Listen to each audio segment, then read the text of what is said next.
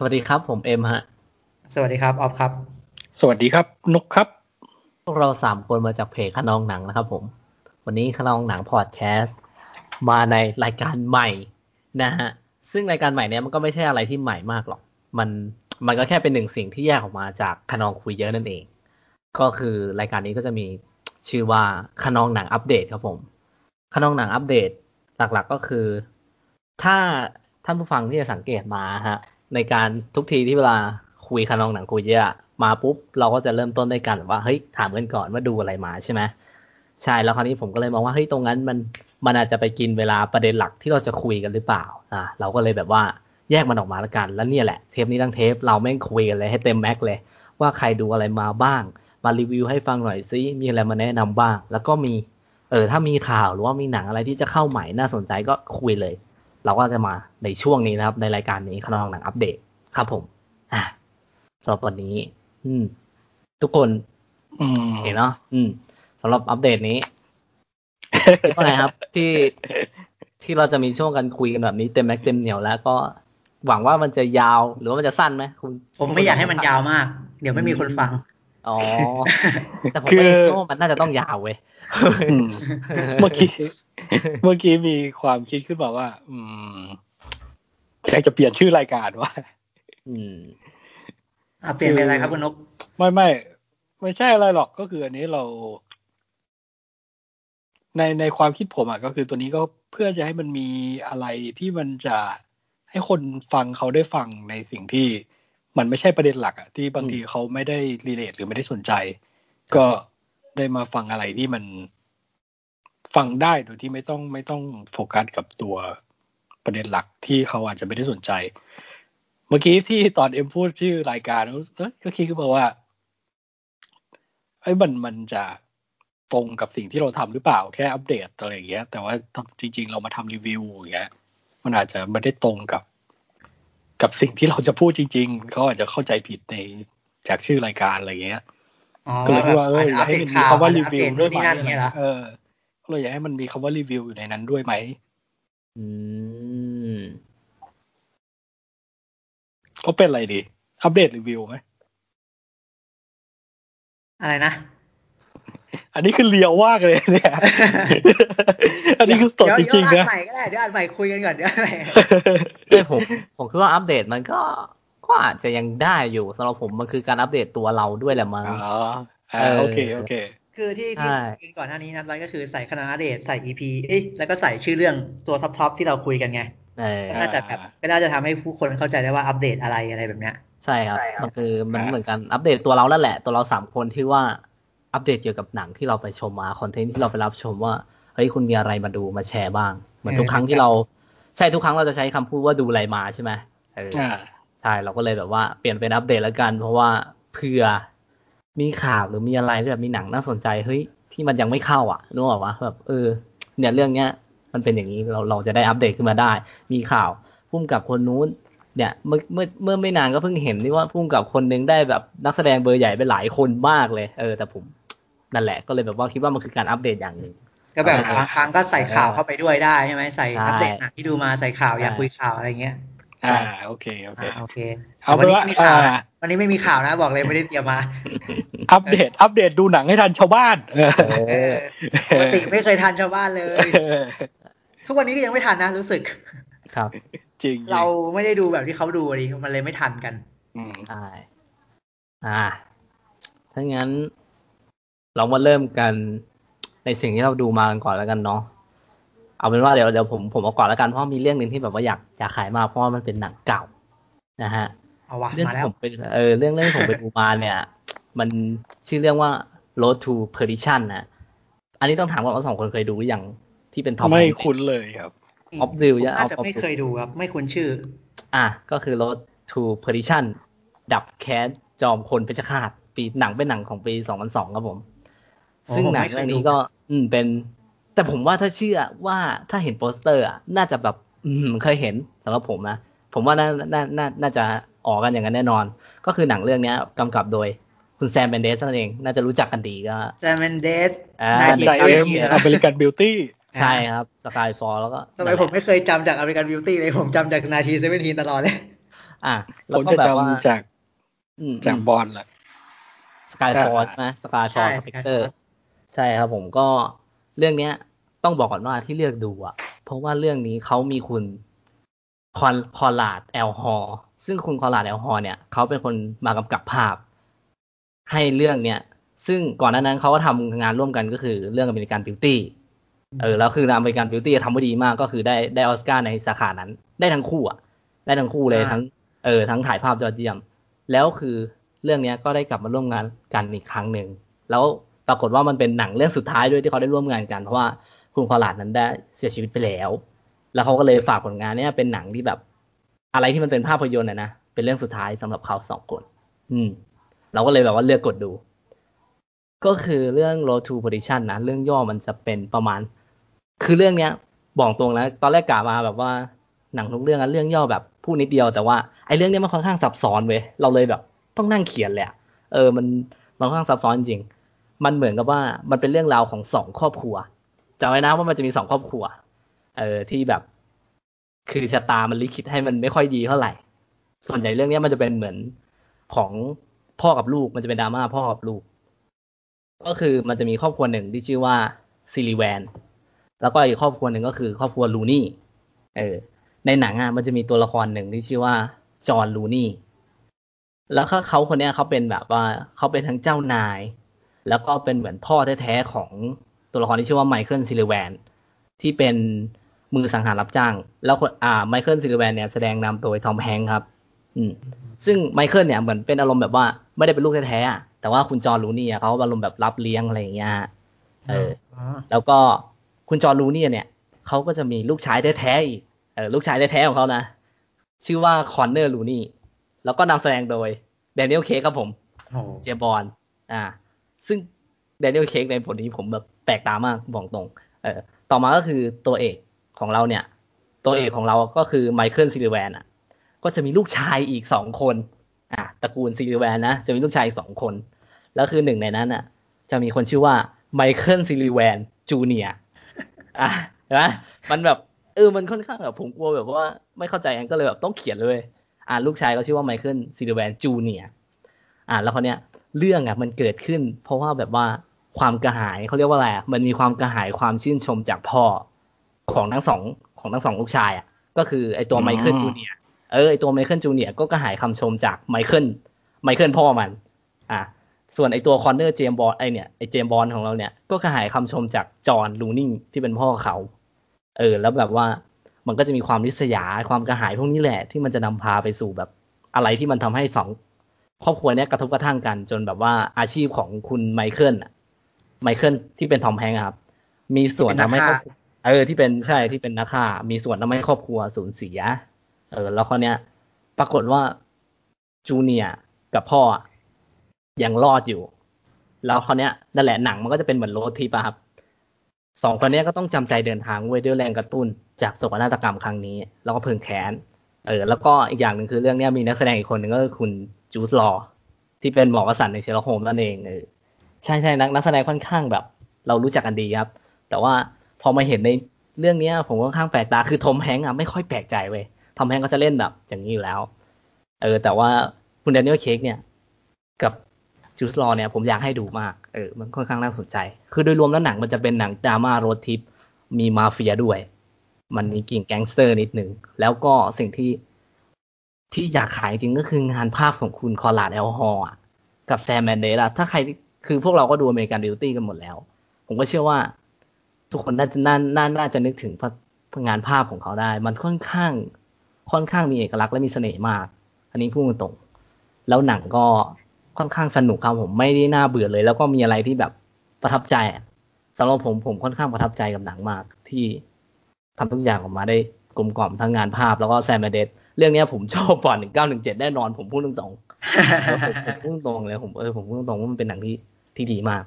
ใช่ครับผมไม่ไม่อยากให้พลาดกันสำหรับ Road to Perdition ในก็ดูได้ใน Netflix นะ ตอนนี้ดูแบบลิขสิทธิ์ได้เลยในใน Netflix ครับผมอืมเรื่องนี้ทอมแหงครับ อืม เราจะจะวนไหมวนก็ได้นะ เออใช่แล้วแต่ วนวนดีกว่าเพราะเดี๋ยวผมเหนื่อย เออ เออ ง่ายดี อืมอืมเอามาคุณออฟคุณนุกมีอะไรจำแจมนุกเอาก่อนปะ ให้ให้เอาก่อนโอเค ก็ผมก็ไปดูมาอย่างที่บอกว่ากว่าจะปล่อย list ที่มันเนิ่นนานมาแสนนานเนี่ย ก็เพื่อไปรอดูสารคดีเรื่องหนึ่งที่อยากดูมาก ๆ แล้วก็ได้ดูแล้วครับ ไปเสี่ยงชีวิตเข้าไปดูในโรงมา เสี่ยงชีวิตเข้าไปเข้าไปดูมาเขาอยากดูมาก แต่ว่ารอบที่ผมไปดูคนก็ยังเยอะอยู่นะคนก็ยังเยอะอยู่ ก็คือสกูทาวคิงครับผม รับทะลุฟ้าราชาไม่หยุดฝัน ก็เป็น สารคดีเนาะที่เล่าเรื่องของชีวิตของสองแรปเปอร์ในเขตคลองเตย ก็คือ Elephant Finger กับ Casey Kid ก็คือน้องบุ๊กกับน้องนนท์นั่นแหละ ก็เป็นสารคดีที่สะท้อน สะท้อนทุกอย่างที่อยู่ในประเทศแห่งนี้ครับผม สะท้อนตั้งแต่ระบบสถาบันการศึกษา ระบบครอบครัว ค่านิยม สิทธิ ทุกๆอย่างครับตั้งแต่เกิดมาที่ที่เราต้องมีส่วนเกี่ยวข้องกับหน่วยงานรัฐทุกๆอย่างเลย ก็สะท้อนออกมาได้ดีครับผมรู้สึกว่า direction ของผู้กำกับอะเฟี้ยวดีของคุณคุณวัฒนภูมิเนี่ย ผมรู้สึกว่าเขาเฟี้ยวดี แล้วก็ถ่ายทอดถ่ายทอดภาพจากภาพจากชุมชนคลองเตยได้ดีครับผมรู้สึกว่าภาพสวยตอนเขาถ่ายทอดชุมชนนะ แล้วก็คือสารคดีมันก็โฟกัสที่ที่กับสองสองตัวสองตัวแรปเปอร์นี่แหละ คือคือบุ๊กกับนนนี่แหละ แต่ว่าเขาก็ไปสำรวจผู้คนรอบๆ ที่อยู่ในเขตคลองเตยด้วยกันด้วย แต่ละบล็อกแต่ละบล็อกว่าใช้ชีวิตกันยังไงอะไรแบบเนี้ย แล้วก็แล้วก็ได้คุยกับครอบครัวของฝั่งฝั่งทั้งบุ๊กทั้งนนท์แล้วก็ แล้วก็ไปคุยกับครูด้วยอะไรเงี้ยก็เหมือนกับเป็นการไล่เรียงลำดับตั้งแต่เริ่มดังจนมาถึงทุกวันเนี้ยอะไรแบบเนี้ยครับผมครับ ก็ก็สะท้อนอะไรหลายอย่างมาก คือคือมันสำหรับผมอะมันมันมีหลายความรู้สึกมาก มันมันรู้สึกความรู้สึกเดียวกับคล้ายๆกับตอนดู The Kingmaker เลยแบบรู้สึกรู้สึกอย่างนั้น แต่รู้สึกว่าเจ็บปวดกว่าเพราะว่ามันคือประเทศแห่งนี้ไง อืมรู้สึกว่ามันมันอยู่แค่ตรงนี้เองอะอะไรแบบเนี้ย มันก็ประเทศเรานี่หว่าอะไรแบบเนี้ย แบบครับคือมันตลกมากเลยนะ ผมรู้สึกว่ามันตลกมากแล้วมันก็สนุกมาก แต่ว่าแต่ว่าดูแล้วมันก็เจ็บปวดตลอดเวลาเลย ตอนดู เพราะว่ามันมันก็คืออมมันก็คือคุณภาพชีวิตของเราอะเออเราก็ก็เราก็แค่โชคดีกว่าเขานิดเดียวเท่านั้นแหละเราถึงไม่ได้เจอเหตุการณ์อะไรแบบเนี้ยอ่าอืมเราเลยรู้สึกว่ามันเซอร์ไพรส์อืมเซอร์ไพรส์นิดนึงที่ออฟบอกว่ามันตลก คือมันตลกยังไง ตลกด้วย dialogue ตลกด้วย ตลกด้วยกับสิ่งที่เขาตัดต่อมาคล้ายๆคล้าย ๆ กับ The Kingmaker ถ้ามันตลกเป็นความเจ็บปวดของคนอื่นอะที่มันมันตัดตัดแบบเออมันมันประมาณนั้นอะแบบแบบไอฉากสวนสัตว์ของ The Kingmaker อะมันทรงนั้นอะมันทรงอ๋อมันทรงนั้นอะเออมันตลกแบบแบบ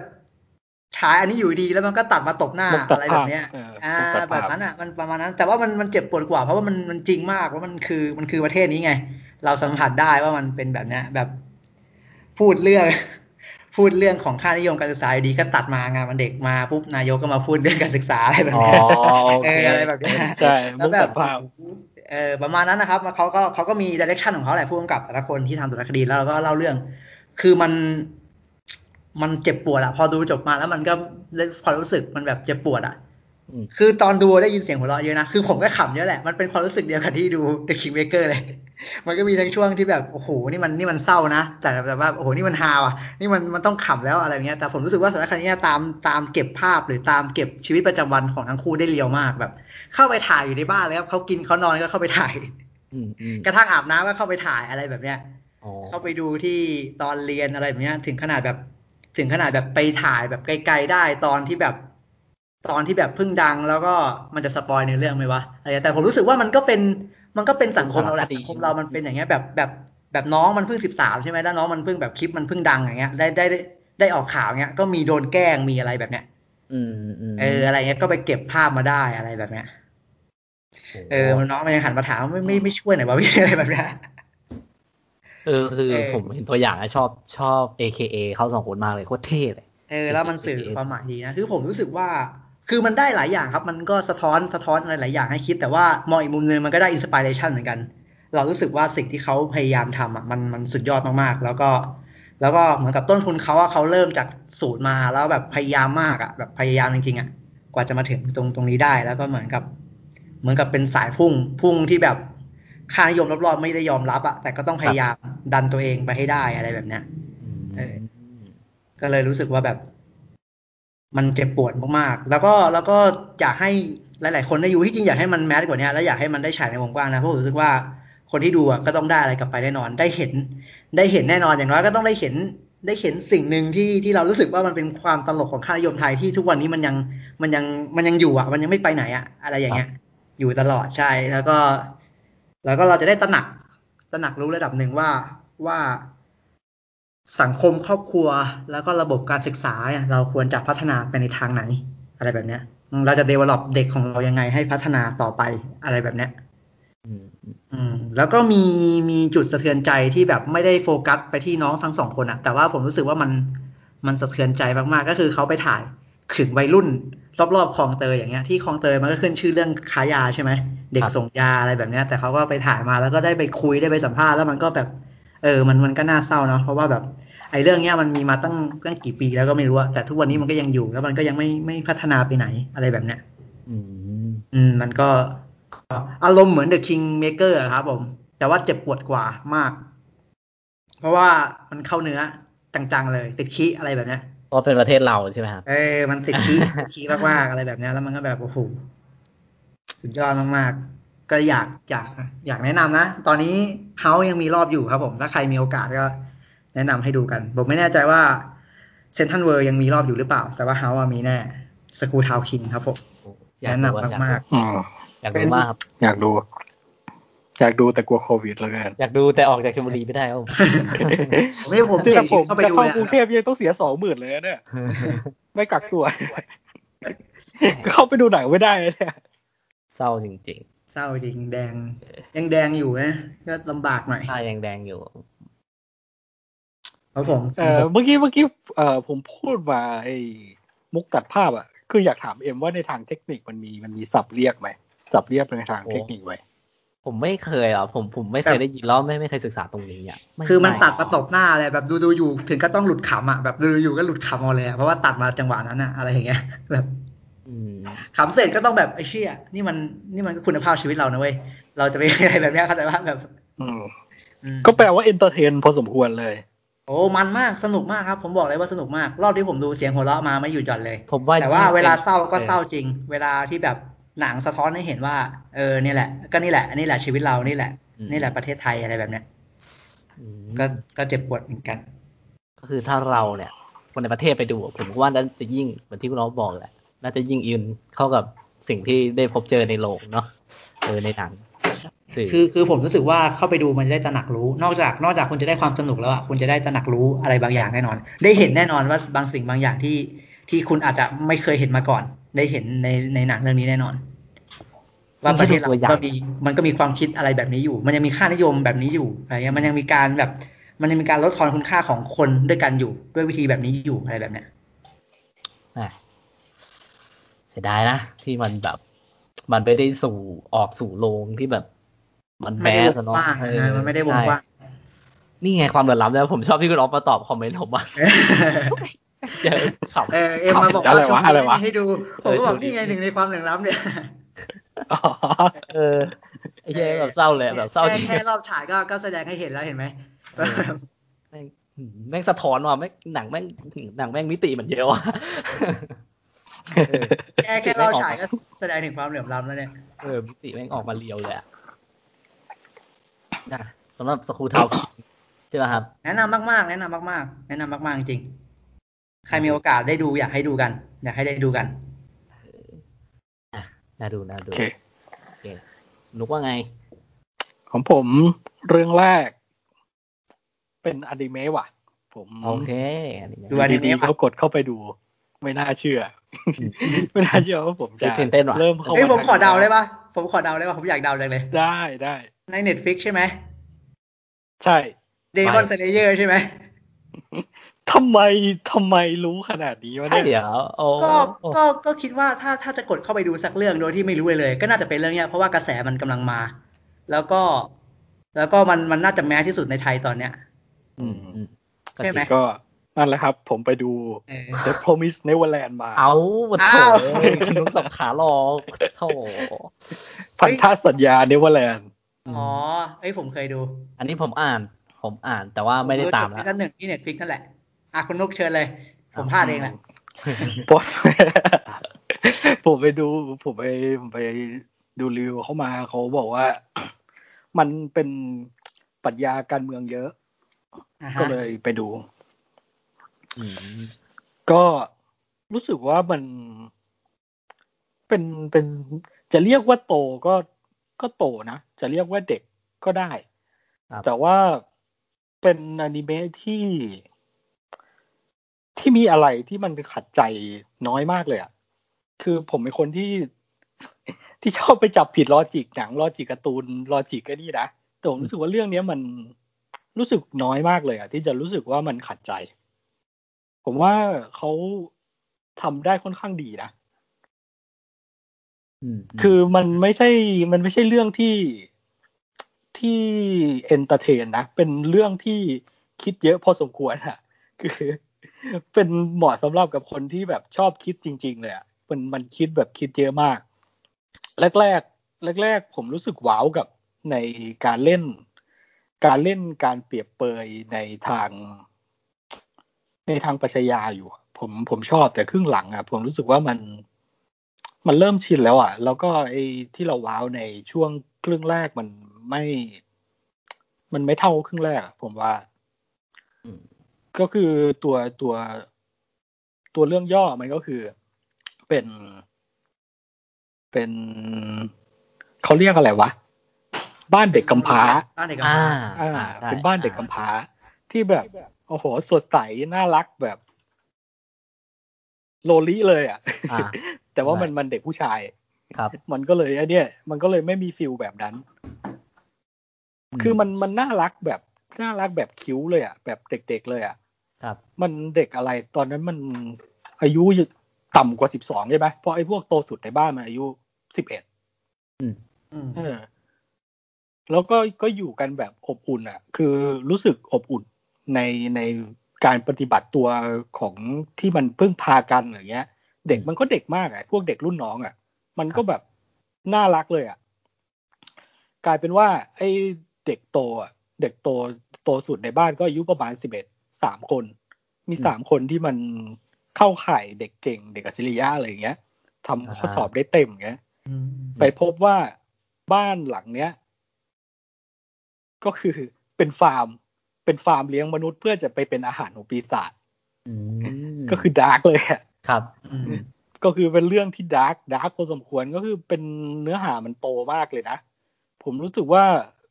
ไอ้มันใช้ความคิดเยอะมากเลย แล้วผมจะรู้สึกว่าแรก ๆ ที่ผมรู้สึกขัดใจก็คือทำไมเด็กมันเก่งจังเลยอืมทำไมเด็กมันเก่งเบอร์เบอร์นี้ครับ แล้วก็อีกอย่างก็รู้สึกว่าที่ที่ขัดใจ แต่ว่าหลังๆผมรู้สึกว่า เออเราเข้าใจได้ ก็คือเรื่อง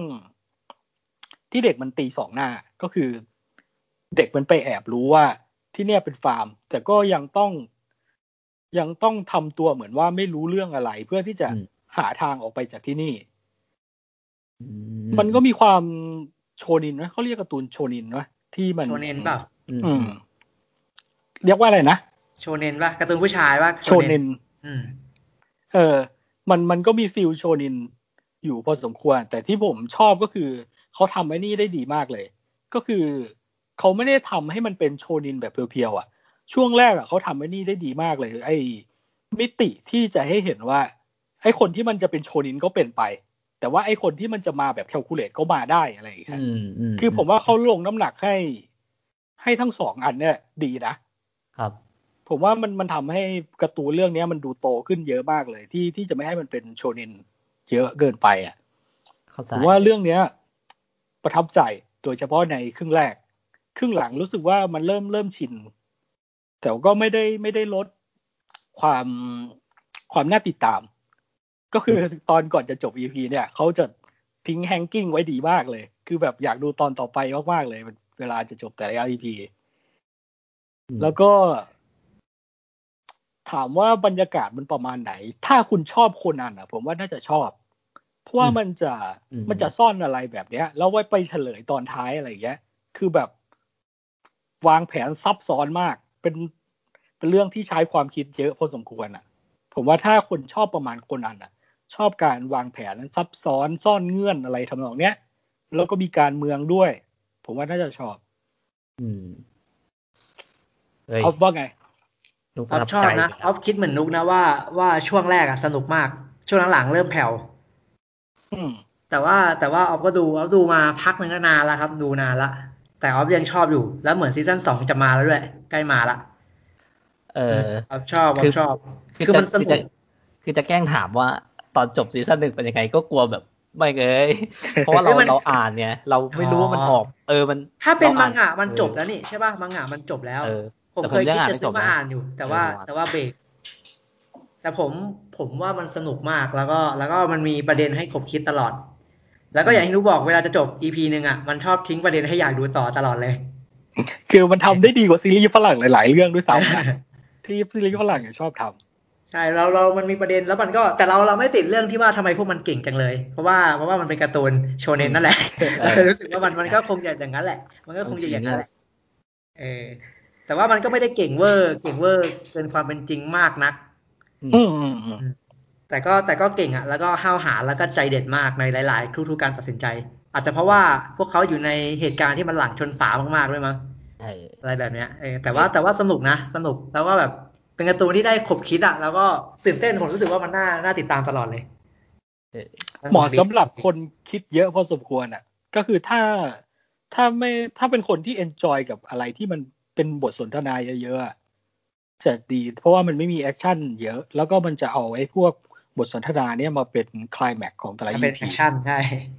เราชอบตอนต่อปากต่อคำกันอะ กับพวกกับพวก sister หรืออะไรกับคุยกับพวกกันเองอะไรเงี้ยสนุกใช่เออก็ก็แนะนำนะ มีไม่เยอะด้วยใช่ป่ะ EP หนึ่งสิบสองตอนเองป่ะอ่าใช่ใช่ซีซั่นอ่าสิบสองตอน ตอนละใช่ยี่สิบนาทีใช่อืมอืมขอชื่อเรื่องอีกทีหนึ่งเดิมมันมีเดิมของวันเนี้ยไม่รู้ ผมก็จะพูดเดอะให้เว้ยก็แบบไม่มั่นใจเลยทีนี้อะ Promise Neverland อ่าโอเคอะ The Promise Neverland มีมีมีเดอะมีเดอะเดอะโพมิสอ่าเนเวอร์แลนด์ชื่อไทยพันธสัญญา Neverland อืมอืมน่าสนใจ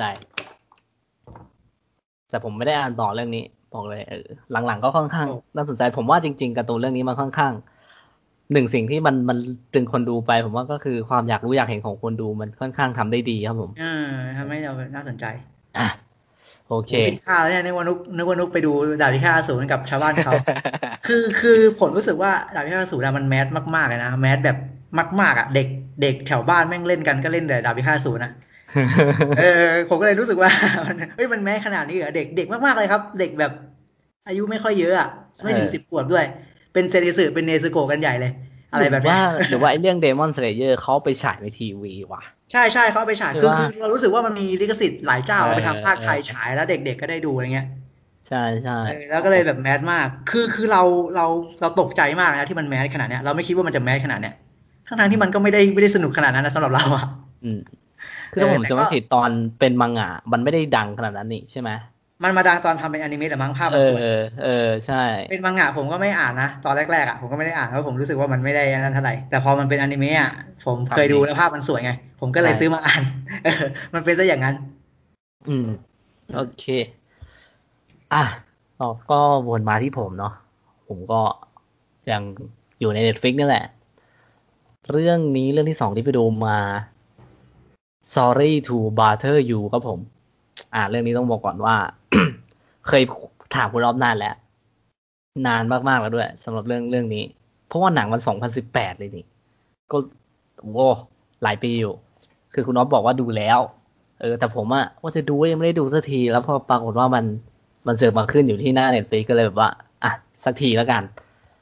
อ่า เรื่อง Sorry to Bother You นะฮะ ก็เรื่องย่อมันจะแบบเขาจะเล่าผ่านมาผ่านมุมมองของตัวละครที่ชื่อว่า อชื่อหน้าผมอ่านไม่มั่นใจ เหมือนจะเป็นแคทแชทอะไรสักอย่าง แต่ว่ามันมี Green อยู่ข้างหลังอะผมเรียกมันว่า Green แล้วกัน คือเขาเป็นหนุ่มอ่าเป็นหนุ่มชาว เชื้อสายแอฟริกันอเมริกันแล้วกัน ที่แบบว่ามาเพิ่งได้เพิ่งได้ทำงานในบริษัทแห่งหนึ่ง ซึ่งจริงๆตอนแรกอะผมไม่รู้เว้ยว่าอาชีพนี้เรียกว่าอะไร แต่ก็เลยลองลองแบบไป search ดูเหมือนว่าเขาไปสมัครตำแหน่งเขาเรียกว่า telemarketing อะซึ่งหรือก็คือ ขายของผ่านทางโทรศัพท์ อะแล้วคราวเนี้ยเหมือนกับว่าในเรื่องอะ มันมันเหมือนพยายามบอกบอกให้ให้ให้ตัวละครเนี้ยให้เรียนเสียงเป็นคนผิวขาวดีวะ ถึงจะขายงานได้อืมเออ แล้วพอมันทำอะ อันนี้จุดเนี้ยผมบอกเลยนะแม่งเป็นอะไรที่ผมไม่ไม่เคยเห็นเลย แล้วผมบอกแล้วแม่งแบบไอ้เชี่ยมันมึงคิดได้ไงวะที่แบบว่าเอาเอามาเอาเอามาจิกตรงเนี้ยไอ้เรื่องการเลี้ยงเสียงผิวขาวอะเพ ราะว่ามันคนละรูปแบบกับ ไออะไรนะแบ็คแคนแมนเอออ่ามันเป็นคนละรูปแบบกันเลย เออ แล้วคราวเนี้ยมันก็เหมือนกับว่า พอยอดขายมันดีใช่ไหมเขาก็จะได้เลื่อนขั้นเป็นตำแหน่ง power caller ที่ที่ตำตำแหน่งแบบเทมาก แต่คราวเนี้ย เพราะว่าไอ้ตำแหน่งนั้นอะ มันก็จะลงเหมือนแบบเลื่อนเลื่อนไปอีกชั้นหนึ่งสวัสดิการก็จะดีใช่ไหมเออ มันก็จะแบบดีขึ้นในบริษัท แต่แบบว่าไปไปๆมาๆในบริษัทนั้นก็มีเรื่อง มีเรื่องอะไรบางอย่างที่มันเออมันเป็นความลับนั่นแหละ แล้วก็เป็นเป็นที่มาของเรื่องเนี้ยอืมเรื่องเรื่องนี้คือคุณอ๊อฟดูแล้ว ถูกไหมครับ ดูแล้วครับ ผมอาแต่คือคุณนุกยังไม่ได้ดู อืมอ่ายังยังเออผมบอกเลยว่าเรื่องนี้แม่งเป็นอะไรที่โคตรแบบ เชื่อคือผม ผมรู้สึกว่าหนังแม่งเซอร์ไพรส์ผมได้แทบทุก ๆ แบบทุกทุกทุกนาทีเลยอะยันยันยันตอนสุดท้ายอะคือเรื่องมันมันเป็นอะไรตลกร้ายที่กัดจิกได้แบบครีเอทีฟมากสำหรับผม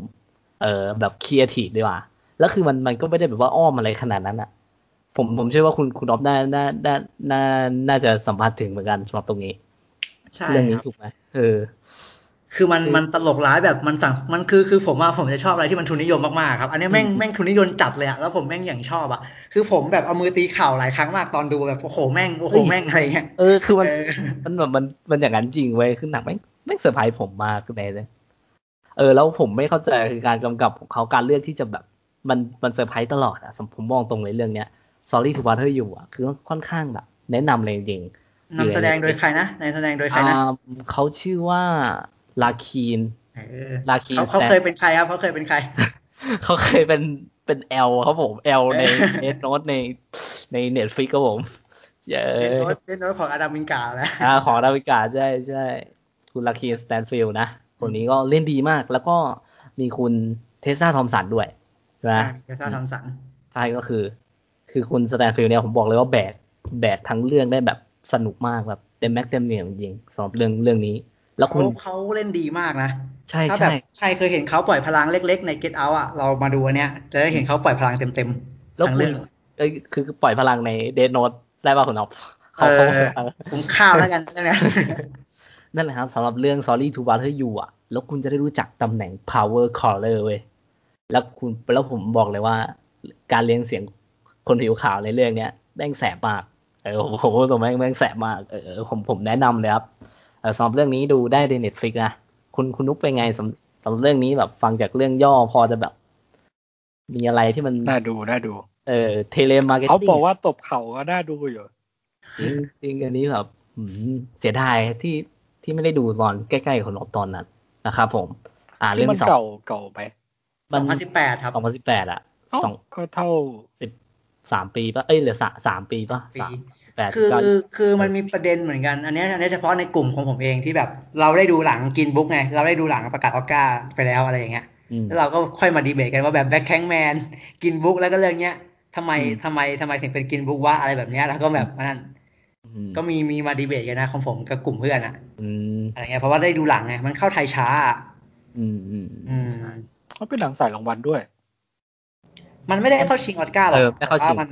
แต่ว่ามันแต่ว่าแต่มันประก็เด็นที่เลือกนำมาเสนออะมันเอคืออมันก็ประเด็นเดียวกันไงมันประเด็นเดียวกันอ่ากับสองใช่แล้วก็มันมันมันพ่วงกับหนังที่ไปออสการ์ดีกว่าพูดอย่างนี้เออประเด็นแม่งพ่วงกันเออใช่ประเด็นพ่วงกัน แต่เฮ้ยว่าเยี่ยมแต่ว่าเรารู้สึกว่าอันเนี้ยหนักหนักมาก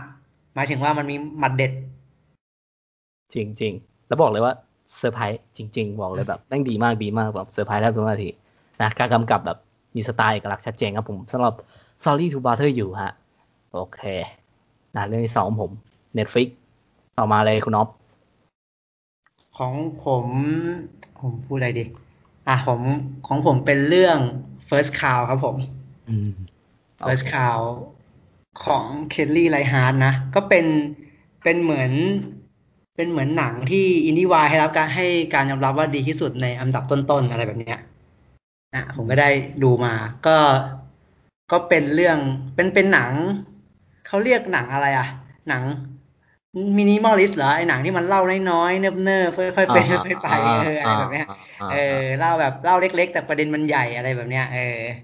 ซึ่งซึ่งต้องบอกว่าเรื่องเนี้ยไม่ไม่น่าไม่น่าเหมาะกับทุกๆคนอืมแต่ว่าแต่ว่ามันเป็นหนังที่ดีนะ ผมชอบกับประเด็นที่เขาใส่มา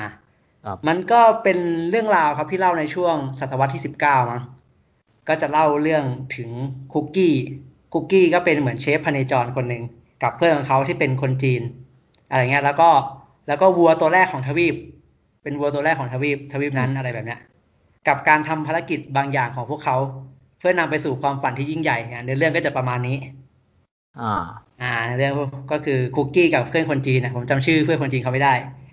เออกับวัวกับวัวตัวแรกของทวีปเนี่ยกับการทำภารกิจอย่างหนึ่งเพื่อนำพวกเขาไปสู่ความฝันที่ยิ่งใหญ่อะไรแบบเนี้ย อือืมม ก็ในเรื่องก็จะประมาณนี้ ก็มันเป็นมันเป็นหนังนิมอลิที่แบบว่าดูแล้วให้ให้ให้ซึมครับให้ซึมแล้วก็แล้วก็กัดเซาเองแล้วก็เก็บเก็บเอาเอง เก็บเอาให้ได้มากกว่าผมรู้สึกว่าสับพอตที่เขาใส่เข้ามา หรือประเด็นประเด็นพวก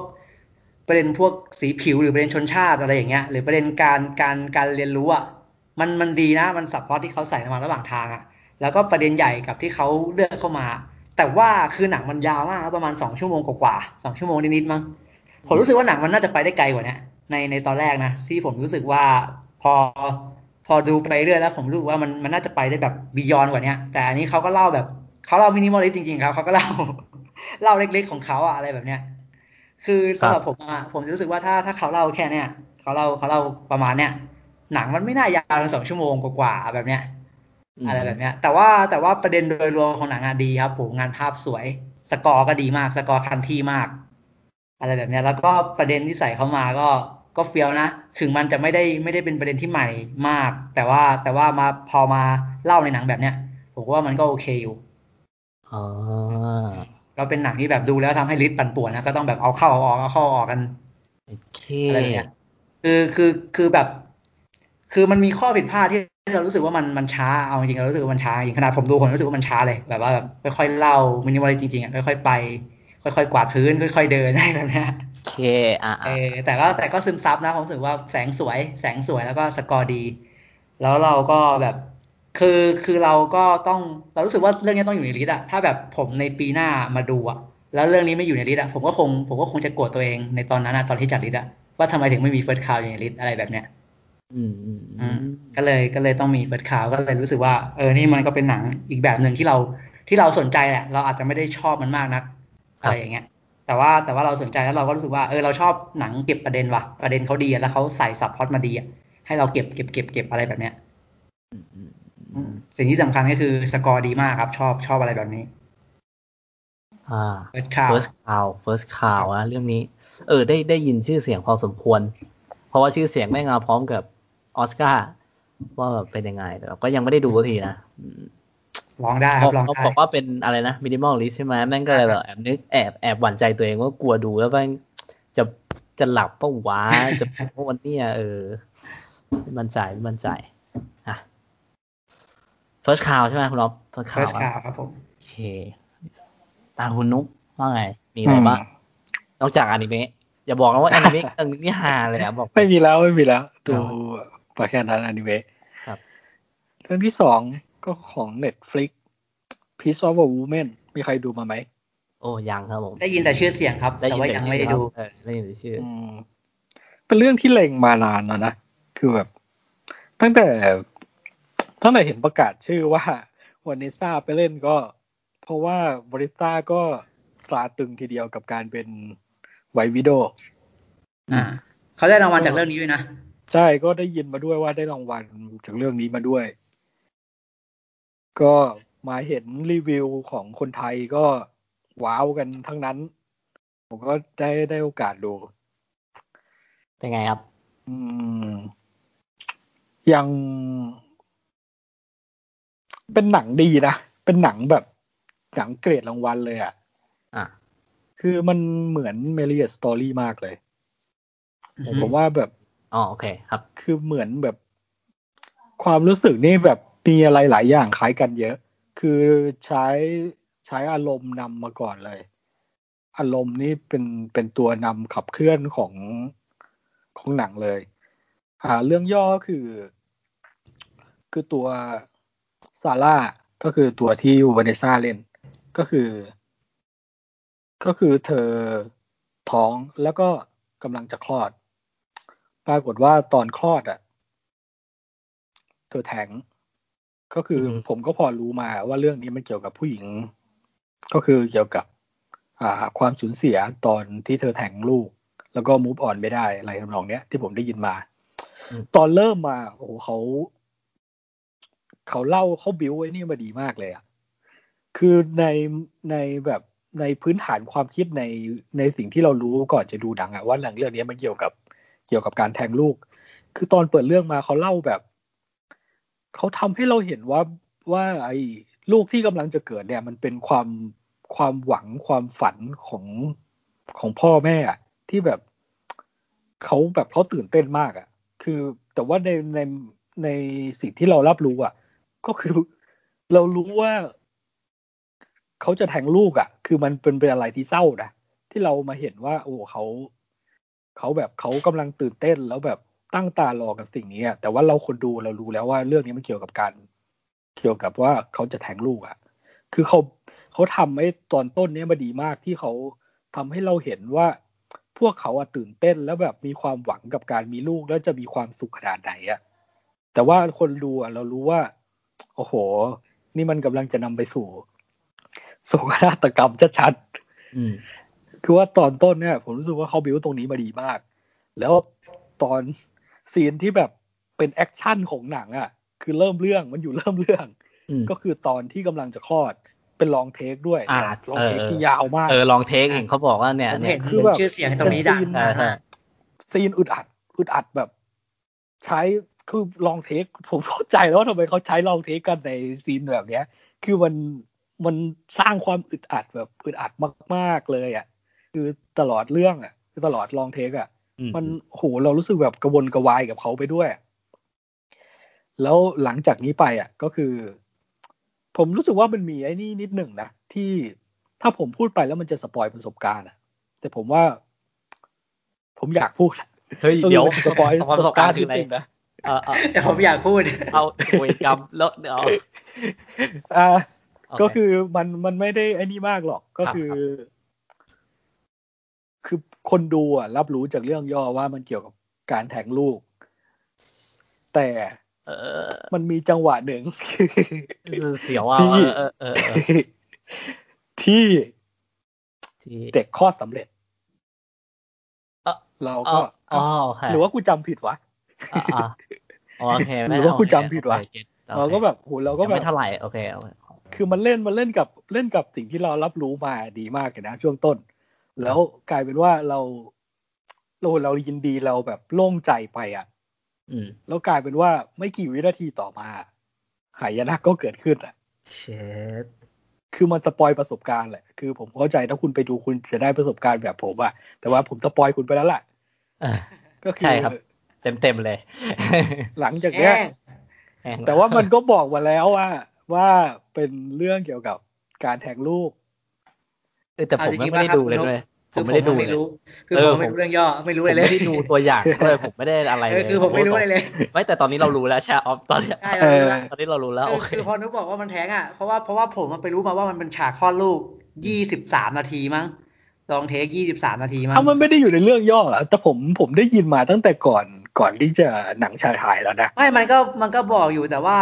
ไม่รู้ว่าแต่ว่าผมไม่ผมไม่ทราบว่าจะแทงตอนแรก ไม่เป็นไรครับตอนนี้ทราบกันหมดแล้วตอนนี้รู้แล้วตอนนี้รู้แล้วไปต่อต้องไปต่อ อืม แล้วหลังจากเนี้ย ก็คือเขาก็ทุกทนอยู่กับความสูญเสียนี่แหละ แล้ว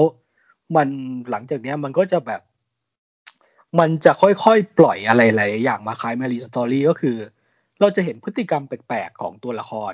แล้วเราจะเห็นอะไรหลายๆอย่างที่มันจะเริ่มเลวร้ายขึ้นเรื่อยๆ แล้วเขาจะไปปล่อยต่อ spoil ประสบการณ์อีก ก็คือเขาตอนท้ายอะเขาจะไปปล่อยว่า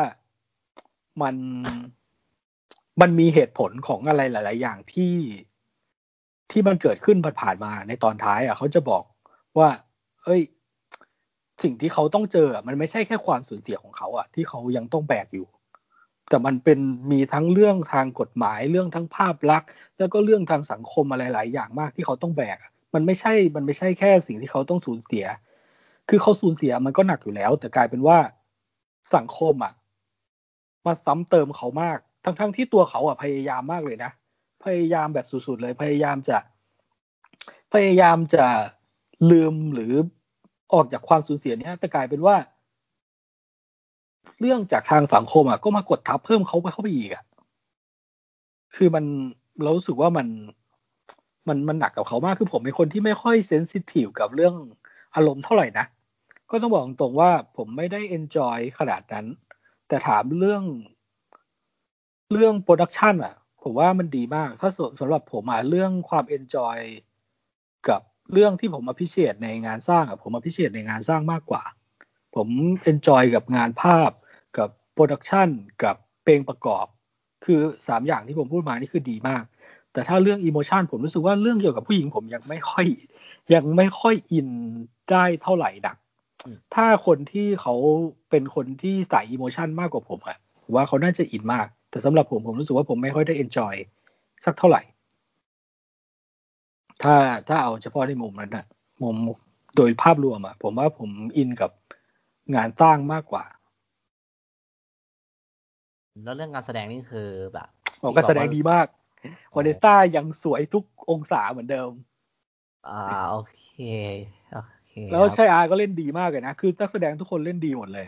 ใช่อาราบับอืมอืมอืมอืมเออผมเห็นมันแม่งขึ้นแล้วแหละ ยังไม่ได้ ยังไม่มีอารมณ์กดเลย แต่พอฟังจากคุณนุกก็น่าจะอีกไม่นาน น่าจะต้องกดแล้วแหละ มาจากคุณนุกปุ๊บเดี๋ยวสบายปั๊บเลยป่ะ เออใช่ก็ต้องกดดูแล้ว อ๋อ ต้องกดดูแล้วโอเคโอเคต้องกดดูต้องกดดูแล้วอืมอ่าเลยขอชื่อเรื่องทีนะฮะ Piece of a Woman มีชื่อไทยนะ ถ้าคนเขาตั้ง Netflix ไทยน่าจะชื่อเสียเสี้ยวหัวใจหญิง อ่า อุ้ย ก็ตามชื่อเนาะ โอเค ก็ตามตัว โอเค ก็ตามตัวครับผม โอเค ไม่รู้นะอันนี้ผมดูจากที่ผมเซิร์ช แต่ผมไม่ได้ดูในในในเมนูเน็ตฟิกจริงๆไม่ไม่ไม่เป็นไรเพราะดีคุณผมบอกเลยก็ก็ดีอยู่ดีชื่อไทย โอเค ต่อมาก็ของผมนะ อีกเรื่องหนึ่งที่จะแบบแนะนำอยากให้ไปดูนะฮะ ก็ Netflix เหมือนเดิมครับผม ก็คือมีชื่อเรื่องว่า m a l e n i Black Bottom อ่า m a l e n i ตำนานเพลงบู ชื่อไทยนั่นจะเป็นชื่อนี้ เรื่องนี้ต้องมองก่อนว่า เหตุผลที่ดูก็นั่นแหละครับ เกี่ยวพันโยงกับออสกงออสการ์อยู่เนื่องๆเพราะค่อนข้างได้ยินมา แล้วก็มีเรื่องการแสดงของคุณเชฟวิกบอสแมนด้วย ก็เลยแบบว่า เอ๊ะน่าลองดู ก็เลยลองกดดูครับผม เรื่องย่ออ่านเรื่องย่อคร่าวๆก่อน ก็เหมือนเป็นเรื่องราวเกี่ยวกับอ่าในขณะที่วงดนตรีเนี้ยของ Ma Rainey เนี่ยกำลังไปบันทึกเสียงที่ชิคาโกในปี 1927 ครับ แล้วคือมันเกิดความตึงเครียดมากเว้ย ระหว่างตัว Ma Rainey เองกับตัวละครของคุณ Chadwick ที่ชื่อว่า Levee เขาเป็นนักเป่า เป่าฮอน ฮอนก็คือเครื่องเครื่องดนตรีเป่าฮะ ตัวที่เขาเป่าถ้าจำไม่ผิดน่าจะเป็นทรัมเป็ตเออ ซึ่ง ตัวละครของ Levee เนี่ยแม่งมีความทะเยอทะยานจัดจัดเลยเว้ยแบบทะเยอทะยานแบบมากๆอะ แบบมากมากอะเออผมจริง ๆ ผมผมไม่ค่อยเคยหมั่นไส้อ่าเขาเรียกว่าอะไรอะตัวตัวละครอะไรมากเท่าไหร่แต่แบบว่าตัวนี้ค่อนข้าง ค่อนข้าง first impression ค่อนข้างหมั่นไส้เลย อืม แล้วก็มันจะมีเรื่องเกี่ยวกับแบบว่าผู้บริหารของที่นั่นอะของค่ายของที่ไปบันทึกเพลงครับ ก็พยายามที่จะใช้อำนาจ เพื่อควบคุมการทำการทำงานของเจ้าแม่เพลงบูมาเลนี่ นั่นเอง คือเรื่องมันมีแค่นี้ ครับผม อันนี้ถามก่อนว่าสองคนได้ดูหรือยังอะยังยังครับ อ๋อยัง โอเค ซึ่งผมบอกเลยว่า Chadwick Boseman แม่งแม่งคือแม่งพริ้วมากแบบผมมองว่าแม่งคือการแสดงที่โคตรแบบผมอันนี้ผมมันจะพูดได้ในฐานะที่แบบว่าไม่ได้ดูหนังเขาเยอะไง ถ้าถ้าจำไม่ผิดก็ดูแค่น่าจะ Black Panther แต่แบบเรื่องอื่นก็จำชื่อเรื่องไม่ได้แล้วก็เอาไปหยิบไง อ๋อ โอเค โอเคอะแต่ผมแต่ผมแต่ผมบอกเลยว่าผมชอบการแสดงในเรื่องนี้มาก ๆ แบบค่อนข้างมาก ๆ แต่ก็ยังไม่ได้ถึงขั้นเชียร์เพราะว่าอย่างที่บอกว่ายังไม่เห็นคู่แข่ง ที่เขาจะแบบมาชิงในออสการ์ด้วย แต่บอกตรงว่าการแสดงของเชฟวิกที่แบบว่าทิ้งท้ายไว้ให้ตรงเนี้ยผมบอกเลยว่าไม่คุ้มค่ามากๆ แล้วผมแบบ ผมก็คิดถึงเขาเลย ผมอยากเห็นเขาอีกอะ เออแบบเสียดายมากๆ ก็คือในเรื่องก็คนที่เล่นเป็นมารินี่ก็คือ คุณ Viola Davis ที่เล่นอ่าคุณออฟน่าจะรู้จักคนเนี้ย ผมเล่น Widows ปะเล่นวิดีโออ่าใช่เล่นวิดีโอเล่นนี่ถ้าเท่าแบบนึกง่ายๆเลย Suicide Squad เป็น Amanda Waller เลยอ่านั่นแหละคนนั้นเข้าใจเรียก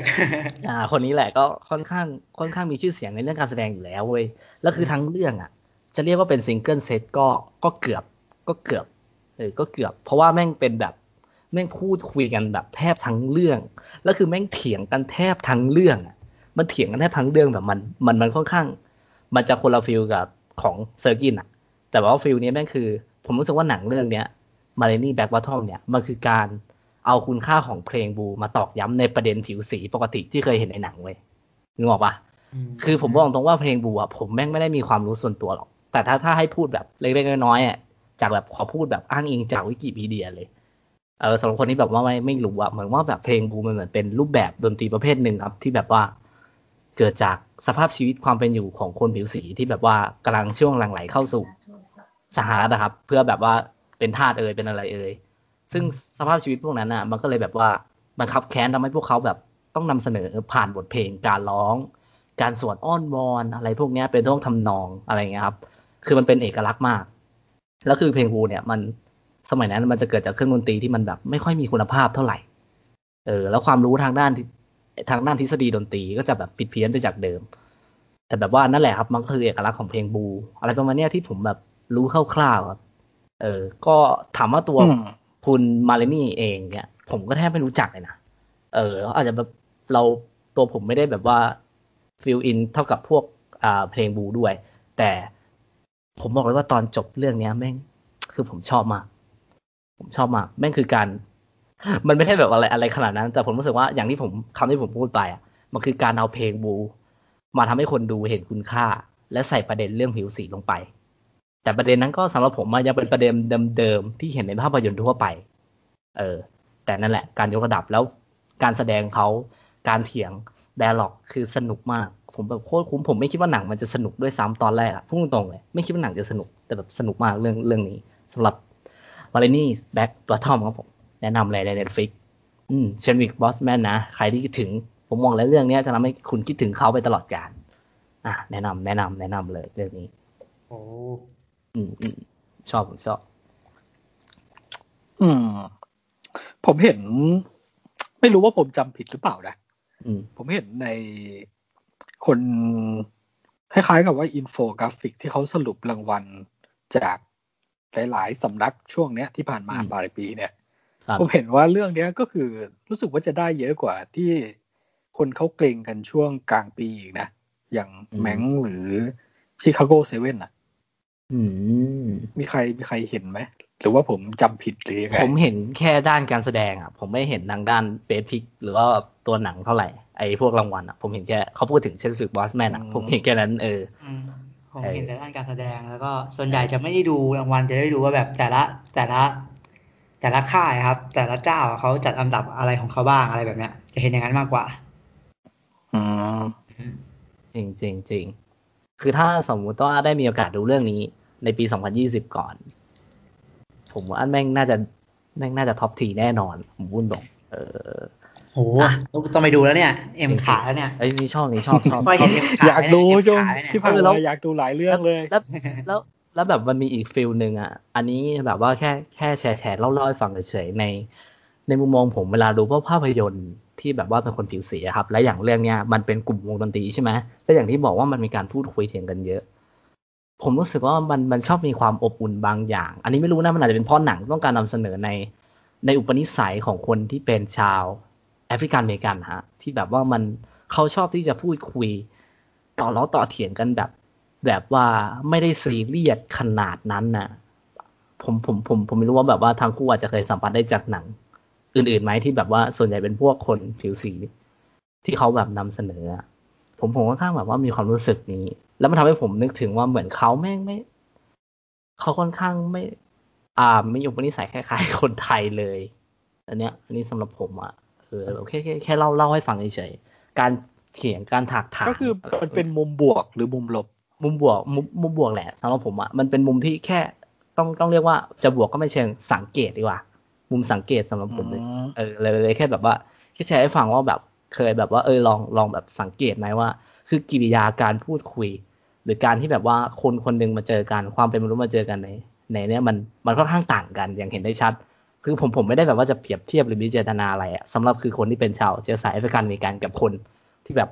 ที่ เรียกว่าไวท์หรือว่าผิวสีจริงๆอะมันค่อนข้างแตกต่างกันจริง ๆ และอย่างแต่แต่อย่างที่บอกแหละว่าหนังเรื่องนี้มันมานำเสนอในปีหนึ่งเก้าสองเจ็ดซึ่งมันเป็นช่วงเออช่วงแบบนั้นด้วยอืมอืมเอออาจจะให้ฟิลแบบนั้นเออนั่นแหละผมผมมองว่ามันอบอุ่นสำหรับผมผมมองว่ามันแลอบอุ่น แล้วมันแลแบบ มันทัชดีอะไรเงี้ยเอออืมนั่นแหละครับMa Rainey's Black Bottom ครับผม อะ คุณน็อฟคุณออฟ ออฟมีกี่เรื่องนะออฟมีสี่ใช่ไหมเลยใช่ครับ อ่า เอ็มมีสี่ไหมของผมว่ามีสามแต่แบบว่าเรื่องที่เหลือมันก็ก็แค่จะแบบมาพูดให้ฟัง หรือหรือว่าให้ผมพูดต่อเลยไหมมันจะได้แบบเป็นเป็นแค่ย่อยๆไงก็จะเลยไม่ไม่ไม่อ่าไม่มีอะไรหรอกคือถ้าออฟมีสี่ผมก็จะพูดตาม ตามที่เราเรียงปกติ แต่ถ้าออฟมีสามผมจะขอพูดก่อนไงเพื่อให้ออฟปิดอ๋อเพราะว่าออฟน่าจะได้พ่นไฟอะไรสักอย่างอะถ้าเก็บไว้ไม่ท้ามียครับผมเอ็มพ่นไปหมดแล้วหมดแล้วตอนเนี้ยแห้ไม่งไม่ไม่ใช่แบบว่ามันมันยังมีเรื่องที่แบบดูแล้วแบบเป็นเรื่องเรื่องแบบที่แบบว่าเราไม่ได้แบบอยากจะขายมากอะไรขนาดนั้นไงแต่แค่แบบว่าแค่จะพูดว่าอ๋ดูออ่าถ้างั้นก็อ่าเรียงตามปกตินี้ไปแหละเพราะว่าผมมีน้อยสุดผมมีสามอ๋ออืมอะไรผมเหรออ่าอะ โหมือสั่นเลยว่ะเดี๋ยวหาเรื่องคุยกัน อะหรือว่าให้ผมให้ให้ให้ให้ผมพูดพูดก่อนก็ได้เพราะว่า มันก็มีหนึ่งเรื่องที่คุณเอาพูดไว้ในเทปตั้งแต่จัดระดับแล้ว ก็คือผมผมแทบจะแบบ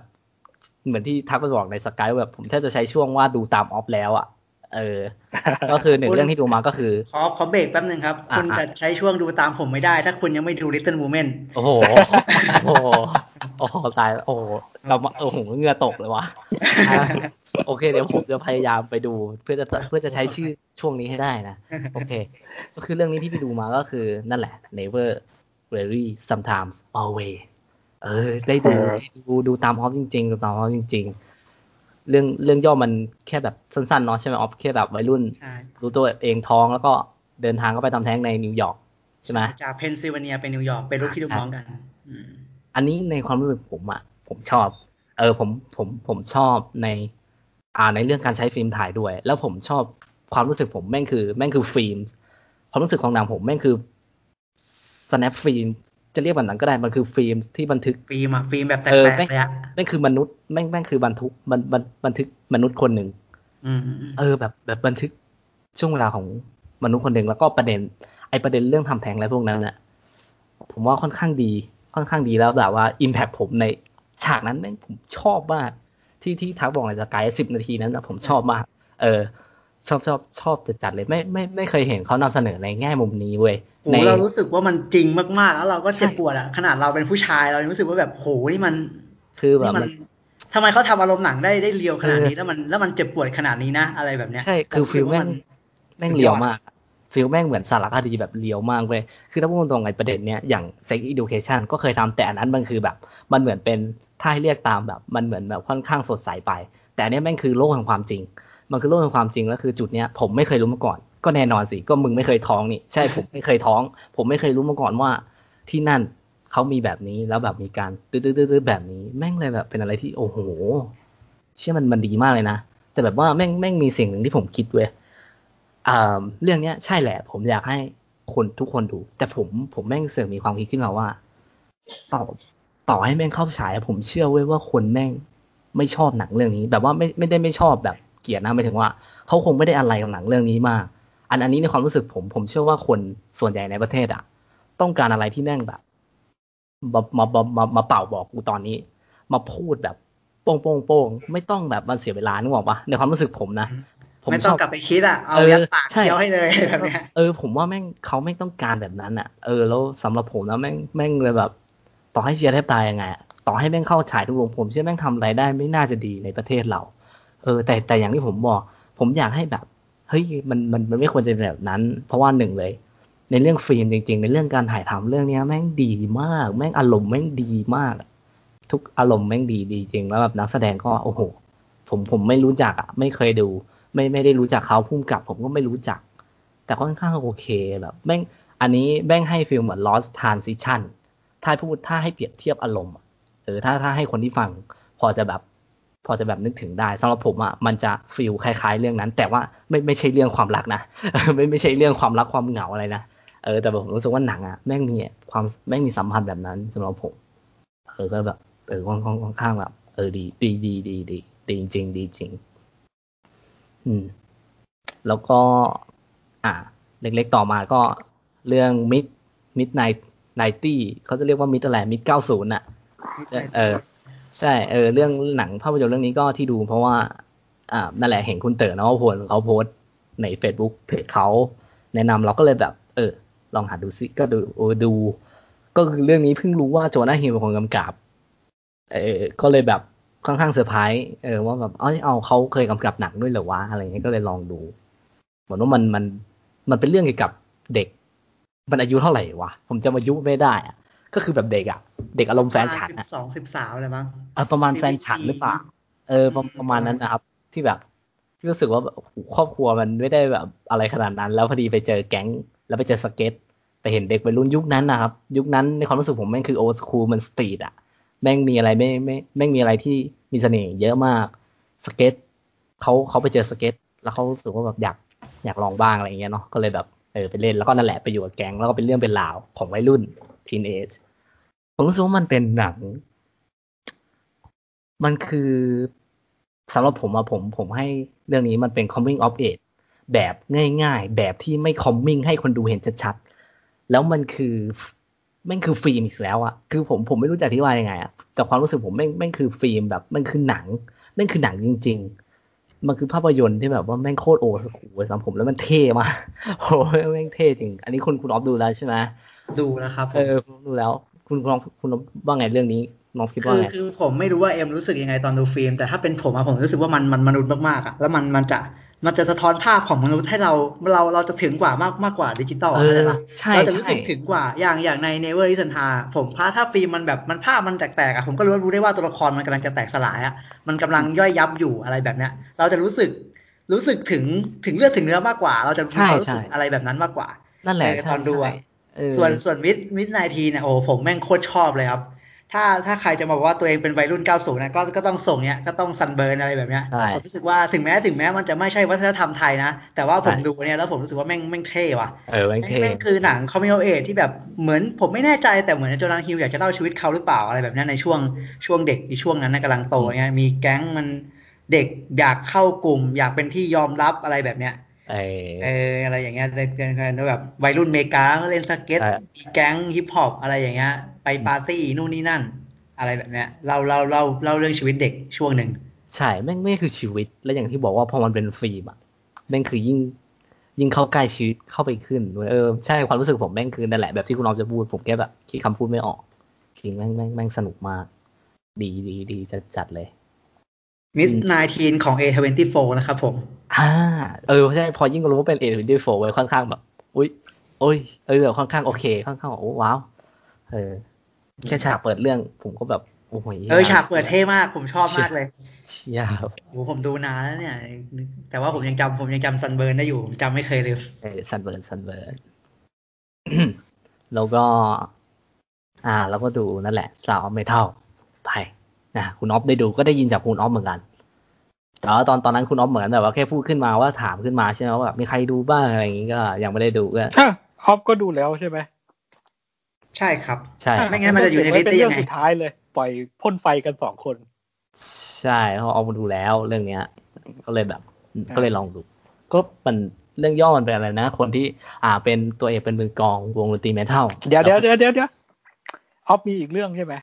เพราะมีอีกสองครับ อ๋อมีสองออฟมีอีกสองแล้วจะพูดซาวไม่เท่าไหมไม่มีไม่มีสาวไม่เท่าเลยนั้นอืมอืมอืมอืมอืมอะโอเค อืมอืมอ่า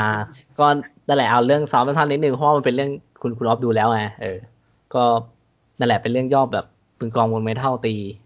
ตีกลองอยู่ดีก็แบบอยู่ดีก็หูแบบผิดปกติ ใช่ไหมแล้วก็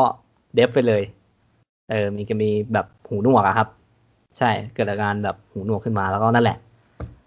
คือเขาแก่นชื่อเรื่อะองไรมันนะชื่อ Ruben ใช่ไหมอ่า Ruben ใช่อ่า Ruben Ruben แล้วก็แล้วก็แฟนเขาชื่อลูอ่า อ่าใช่ชื่อลูลูซี่ชื่อลูอืมใช่ใช่นั่นแหละแล้วก็แบบก็เป็นเรื่คือองเหมือนกับเป็นมือกลองวง metal ที่ทำกับใช่แฟนสองคน แล้วก็แบบเหมือนกำลังจะรุ่งอะครับ เหมือนกำลังจะรุ่งเออทำแผ่นเออออกทัวร์คอนเสิร์ตแล้วแบบอยู่ดีๆอะลูเบนก็เกิดอาการหูดับใช่หูดับหูไม่ได้ยินเออแล้วเขาว่าเขาว่าหูเป็นสิ่งสำคัญที่ต้องใช้ในการเล่นดนตรีเนาะก็เลยเหมือนก็ต้องหาทางหาทางรักษา อะไรเงี้ยใช่ก็เกิดเป็นเรื่องเป็นราวการเติบโตของตัวละครนั่นแหละฮะอืมประมาณใช่นั้นคือ Sound Metal คือสิ่งที่ผมจะพูดแม่งคือ คือพล็อตเรื่องแบบเนี้ย ไอ้ที่แบบว่ามีความผิดปกติบางอย่างกับตัวเอกหรือมนุษย์คนหนึ่งแล้วแบบทำให้ชีวิตมันมันพลิกไปอีกด้านหนึ่งอะผมมองว่าพอเรื่องแบบนี้มีเยอะ มีเยอะมาก ไม่ว่าจะเป็นอัลไซเมอร์ ไม่ว่าจะเป็นตาบอด ผมผมค่อนข้างแบบ ที่ที่เคยสัมผัสมานะ แล้วพอผมพอผมดูจบ ผมก็ข้างหวยหาอะไรแบบนี้พอสมควรพอดเรื่องมันเป็นเรื่องเกี่ยวกับ อ่ามนุษย์ที่ผมไม่ได้อยู่ในจุดนั้นอะผมยังหูยังได้ยินเว้ยนึกออกว่าตายังมองเห็น แต่มันคือสิ่งหนึ่งที่เราได้สัมผัสจากนั้นก็คือมุมมองในสิ่งที่เขาจะสื่อออกมา ในตัวละครที่เป็นมนุษย์ที่อยู่ในจุดที่เราแม่งไม่ได้ยังไม่ได้อยู่ในจุดนั้น และไม่รู้ด้วยนะคนจะอยู่ในจุดนั้นหรือเปล่า เออ แล้วผมค่อนข้างแบบ ค่อนข้างทึ่ง แต่ว่าผมผม ในความรู้สึกผมแม่งเหมือนหนัง horror นิดๆมันชอบมีแบบว่าช็อต jump scare เยอะเลยแบบว่ามันมันไม่ใช่ jump scare แบบ มันคือการ cut อะแล้วผมเรียกว่าเรียกว่า cut jump scare แล้วกันเออมันค่อนข้างแปลกดี แล้วก็แก่นแก่นของเรื่องที่แบบว่าให้คิดอะค่อนข้างค่อนข้างดีเลยเออเรื่องเรื่องนี้ผมผมผมไม่รู้นะว่าเรื่องอื่นยังไม่ได้ดูในแบบที่แบบขึ้นออสการ์ไง แต่แบบว่าเรื่องนี้ก็ค่อนข้างแบบดีมากเลย ผมชอบมากมีลุ้นเหมือนกันนะ เออ คือคือผมดูเนี่ยผมอยากให้ Riz Ahmed ได้ออสการ์มากเลยอะผมผมเชียร์มากเลยอะแบบเชียร์ลิสมากอะไม่รู้ว่าเขาจะไปถึงจุดนั้นหรือเปล่าแต่แบบชอบชอบมากแบบ อยากให้เขาไปถึงจุดนั้นนะและอยากให้เขาแบบแมสกว่าเนี้ยให้เขาได้รับการยอมรับมากกว่าเนี้ยเขาเคยเล่นเรื่องอะไรมาก่อนบ้างเขาเล่นเป็นตัวโกงในเวนอมไงอ๋อ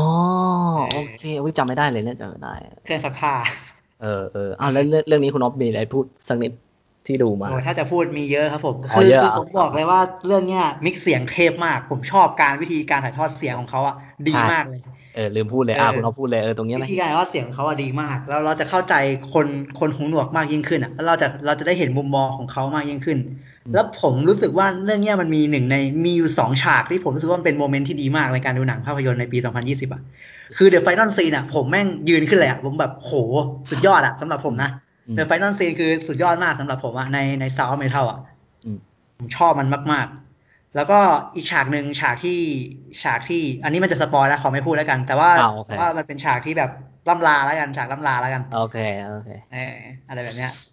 มคือคือที่มันโดดเด่นอะเพราะว่าประเด็นดราม่าผมผมรู้สึกว่ามันไม่ได้สดใหม่หรอกแต่ว่ามันทำให้เราใช่เข้าไปเรียนรู้โลกโลกของคนที่เขาหูดับ เรียนรู้ว่าเขาใช้ชีวิตยังไงอะไรแบบเนี้ยยอมรับยังไงอะไรแบบเนี้ยใช่ครับแล้วก็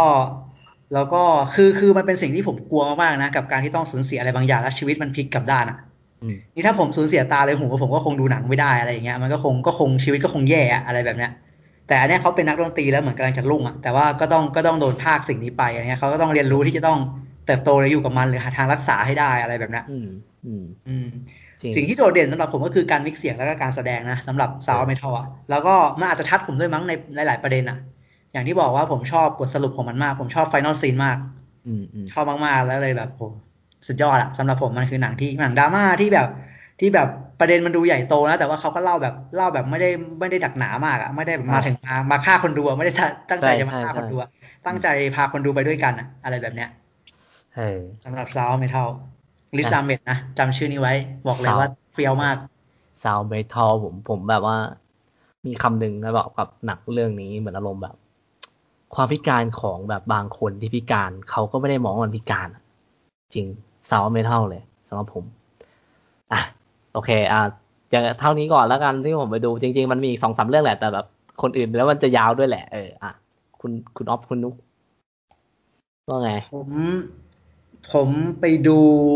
ผมได้ดู Time ครับผม อืมถามเออถามเรื่องเนี้ยผมเราสงสัยมากเออมันเป็นยังไงวะเรื่องย่อมไทม์ก็ทำอันนี้สไปซ์เหมือนกันฮะ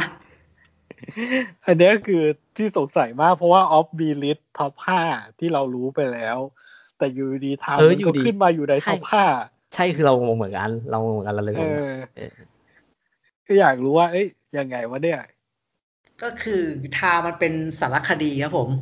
สารคดีของอ่าครอบครัวตระกูลลิสตระกูลลิสแหละก็คือ คือตัวคุณภรรยาคุณฟอกลิสอะเขาอัดเขาอัด อัดอัดใส่กล้องไว้สารคดีว่า ประมาณว่าเล่าว่าชีวิตสามีเขาอะต้องถูกจำคุกในข้อหาปล้นธนาคาร อะไรแบบเนี้ยเออแล้วแบบในก็เล่าเล่าว่า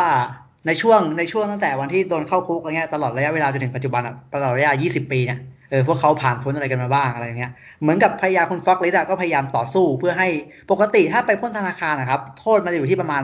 ปล้นพร้อมอาวุธโทษมันอยู่ที่ประมาณ 60 ปี อ่า แล้วแล้วเขาเหมือนกับพยายามต่อสู้ให้ให้ ให้สามีเขาออกมาให้ได้ภายในยี่สิบปีอะไรแบบเนี้ยครับ ต่อสู้กับคดีอะไรแบบเนี้ยเออก็เป็นสารคดีก็คือไทม์ผมรู้สึกว่าตัวเอกของเรื่องมันก็คือเวลาแหละ มันก็คือเล่าด้วยเวลาอะไรแบบเนี้ยเล่าด้วยเวลาแบบว่ายี่สิบปีที่ผ่านมา มนุษย์เราเดเวลลอปผ่านไปข้างหน้าเป็นยังไงบ้าง เราเติบโตแค่ไหน อะไรแบบเนี้ยเราตั้งแต่ตั้งแต่ลูกเขาลูกแฝดเขาในท้องจนโตมาเป็นผู้ใหญ่จนจนกำลังจะเข้ามาหาลัยจนจะมีงานทำอะไรแบบเนี้ยเขาก็เล่าเป็นเรื่องราวเล่า ก็มันจะอารมณ์คล้ายๆกับบอยฮูดอะ มันเป็นการบันทึกเอ้ยเก็บจริงเวเหรลาออ่า ประมาณนั้นอะ เป็นเหมือนกับอัดเทปกับกับเออเวลา แล้วก็ช่วงเวลา ช่วงเวลาใน 20 ปีที่แล้วกับช่วงเวลาในปัจจุบัน แล้วก็เล่าถึงการต่อสู้ ต่อสู้เพื่อสิทธิของคนผิวสีในตอนนั้นอะไรแบบเนี้ยอืมช่วงเวลาในการเติบโตในตอนนั้น เรารู้สึกว่าเวลา พอผมดูผม relate มาก ผมรู้สึกว่าผมมันเป็นคน time management ไม่ดี แล้วมันพอผมดูแล้วผมรู้สึกว่าเออว่ะทุกๆวินาทีแม่งแม่งมีค่ามากจริงๆว่ะ อะไรแบบเนี้ย เออเออเออผมจะรู้สึกว่าผมจะรู้สึกถึงคุณค่าของเวลาแล้วเราเราเห็นชัดเจนเลยนะในเรื่องว่าแบบว่า subject ในเรื่องมันเปลี่ยนแปลงไปแบบมากมายอะจากเด็ก จากเด็กโอ้โห Freedom เราเห็น Freedom ตั้งแต่ตัวเท่าแมวตอนนี้แม่งโอ้โหแม่งโตมาหล่อเท่แล้วอะไรแบบเนี้ยอ๋อเออดูเรื่องราวการนั่น แล้วก็ผมรู้สึกว่ามันมันมีมันมันมันคือชีวิตหนึ่งจริง ๆอะมันเหมือนกับชีวิตหนึ่งจริงๆอะถ่ายทอดมาให้เราดูอะเราได้เรียนรู้เราได้เติบโตว่า ที่ผ่านมา 20 ปีอะพวกเขาผ่านพ้นอะไรมาบ้าง พวกเขาเปลี่ยนแปลงไปยังไง พวกเขามีความคิดแบบไหน อะไรแบบเนี้ย ผมรู้สึกว่ามัน มันดีอะมันดีที่ได้ดูอะสำหรับผมนะ ผมรู้สึกว่ามันดีจริงๆที่ได้ดูอะไรแบบเนี้ย แล้วมัน มัน มัน มันทำงานกับผมเยอะเพราะผม ผมรู้สึกว่าถ้าเป็นยี่สิบปีอะแล้วผมก็มองย้อนกับตัวเองไปยี่สิบปี โอ้โห ตอนนั้นเรา เรายังเป็นแค่เด็ก ไม่รู้เรื่องอะไรเลย แล้วแบบ แล้วก็ไล่เวลาครับตั้งแต่ ตั้งแต่นับถอยหลังไปยี่สิบปีข้างหน้าสิบเก้าปียี่สิบปีที่แล้วสิบเก้าปีสิบแปดปีเรื่อยๆ จนมาถึงปัจจุบันอะเออ เราแม่งเปลี่ยนแปลงตลอดเวลาเลยนี่หว่า อะไรแบบเนี้ยอืมแล้วกับแล้วกับครอบครัวเนี่ยที่ต้องรอคนคนหนึ่งถึงยี่สิบปีอะครับ ว่าแบบเออพวกเขาต่อสู้ว่าเขาทำทุกสิ่งทุกอย่างเพื่อเพื่อมาให้ถึงจุดจุดเนี้ยมันมันจะเกิดอะไรขึ้นอะไรเงี้ย การต่อสู้มันก็มีแฝงประเด็นการเมือง การต่อสู้กับคนผิวสี การต่อสู้เพื่อสิทธิของผู้หญิงอะไรเงี้ยเรื่องศาลเรื่องอะไรแบบเนี้ยด้วย แต่ทั้งหมดทั้งมวลเขาก็จะเล่าเรื่องว่า 20 ปีของของตระกูลลิสเนี่ยมันเดเวล็อปมามันผ่านพ้นมามันมันเกิดอะไรขึ้น มนุษย์เราเป็นยังไงในย่วง 20 ปีที่ผ่านมา ผมเห็น subject มากมายเปลี่ยนแปลงครับ ทั้งสิ่งที่มีชีวิตและไม่มีชีวิตอะเราก็ทำให้เราได้ตระหนักรู้อะไรหลายอย่างเหมือนกันในชีวิตเรา ว่าว่าว่า 20 ปีที่ผ่านมาเป็นยังไง แล้วอีก 20 ปีข้างหน้าเราจะเป็นยังไง ก็อยู่ที่วิทุกๆวินาทีที่เราทำอยู่ในตอนเนี้ยอะไรแบบเนี้ยแล้วก็ผมรู้สึกว่า 15นาที15นาทีสุดท้ายแม่งสุดยอดมากๆอะอืมอืมการตัดต่อการอะไรเงี้ย แล้วก็แบบ คือคือผมเคยเอาไปพูดในกลุ่มนะ ไม่อยากเอามาพูดสาธารณะเท่าไหร่เดี๋ยวกลัวคนหมั่นไส้กลัวโดนลอกอืมอืมผมผมเคยไปบอกกับคนในแก๊งว่าแบบสิบห้าสิบห้านาทีสุดท้ายของ Time มากกว่า Tenet ทั้งเรื่องอืมเออผมเลยบอกอย่างเงี้ยเออ ผมบอกเลยว่ามันนี่แหละ time นี่แหละ time ของจริงมึงจะมา inversion มึงจะ entropy อะไรของมึงก็นี่แหละนี่คือ time เว้ยนี่แหละ time อะไรแบบเนี้ยอืม เราจะเข้าใจกับเวลาได้มากกว่า อะไรแบบเนี้ยโอ้ยผมรู้สึกว่ามันมันเฟี้ยวตรงเนี้ยมันครับมันดี มันมันมันดีตรงที่เขากล้าเล่าในเรื่องนี้ออกมาแล้วทำให้เราตระหนักได้ ผมจะไม่ใช่สายแบบ production เหมือนนุกหรืออะไรแบบเนี้ยผมจะเป็นสายบทนะครับ บทล้วนๆเลย ถ้าถ้าเราดูแล้วเรา touch แล้วเรารู้สึกว่าเออเนี่ยผ่านการคิดมาดีแล้วนี่ผ่านการไตร่ตรองมาดีแล้วเล่าออกมาดีแล้ว คนดูดูแล้วได้อะไร คนดูดูแล้วตระหนักอะไร เออผมจะชอบอะไรแบบนี้แหละ ไม่ต้องยิ่งใหญ่เลย ผมจะชอบหนังทุนน้อยๆคุยทั้งเรื่อง แต่ว่ามันดีอะมันจะชอบอะไรแบบนี้แหละ อืมอืมอืมแล้วก็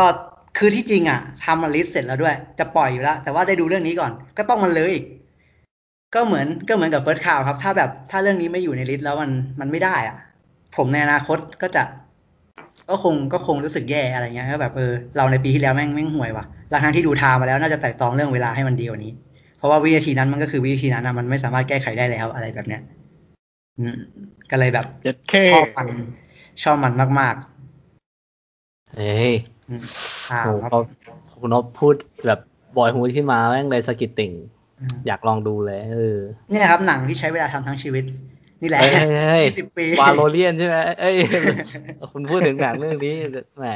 ก็แบบตอนนี้ผมแบบชอบมันมากๆคือแบบโหชอบมัน มากๆถึงขนาดกระโดดขึ้นมาเลยอะ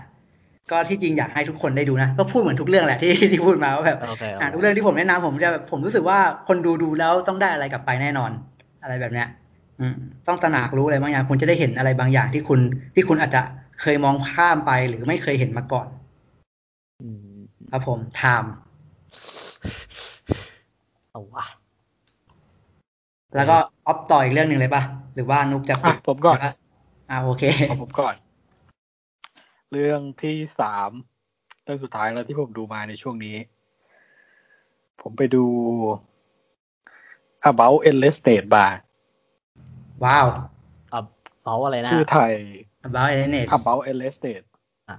ชื่อไทยคืออัศจรรย์สามัญนิรันดร์การ ชื่อไทยเท่มาก ผมเคยเห็นหน้าหนังก็แล้วโอเคฮะเออผมไม่สามารถที่จะเล่าเรื่องย่อได้ว่ะ ผมก็เลย จะขออ่านจากเรื่องย่อทางการและการอธิบายไว้ในในเว็บ Documentary Club Thailand หนังนำพาเราออกเดินทางไปพบผู้คนแปลกประหลาด ไม่ว่าจะเป็นคู่รักที่ลอยละล่องไปเรื่อยๆ บนฟากฟ้าของเมืองเบื้องล่าง อันย่อยยับด้วยสงคราม พ่อผู้หยุดกลางสายฝนเพื่อก้มลงผูกเชือกรองเท้าให้ลูกน้อย กลุ่มเด็กสาววัยรุ่นที่ร้องรำ ทำเพลงอย่างรื่นเริงหน้าร้านอาหาร กองทัพที่เพิ่งพ่ายแพ้ และกำลังยาตราเข้าสู่ค่ายเฉลยศึก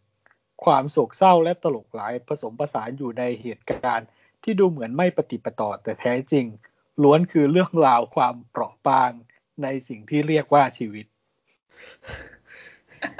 นี่นี่เรื่องย่อหรือบทกรครับเนี่ยโอ้ my god what is that man เอ่อ ถ้าใครที่จะดูนะ ผมแนะนำให้ดูตัวอย่างก่อน ว่าคุณรับได้กับสิ่งเนี้ย คุณถึงค่อยดูอืมเพราะว่าถ้าคุณจะดูตอนนี้ มีให้ดูแค่ใน Vimeo ก็คือที่ Doc Club เอาให้ลง เอาลงให้ดู ก็คือราคาเท่าไหร่ประมาณหกสิบหกบาท เออนั่นแหละ ผมก็ได้โอกาส อยากดูมากเป็นเรื่องที่อยากดูมากตอนที่เห็น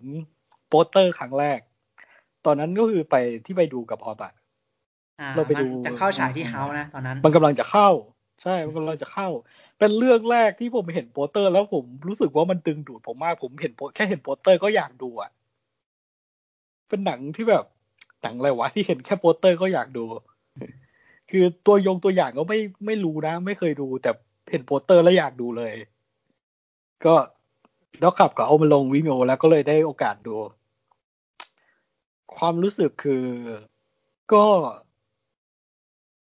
เหมือนกับว่า อยากดูก็ได้ดูแล้วอะ ก็ก็ประมาณนั้นนะอะโอก็เคเออก็ได้ดูแล้วโอเคก็ไม่ถึงกับ ไม่ถึงกับ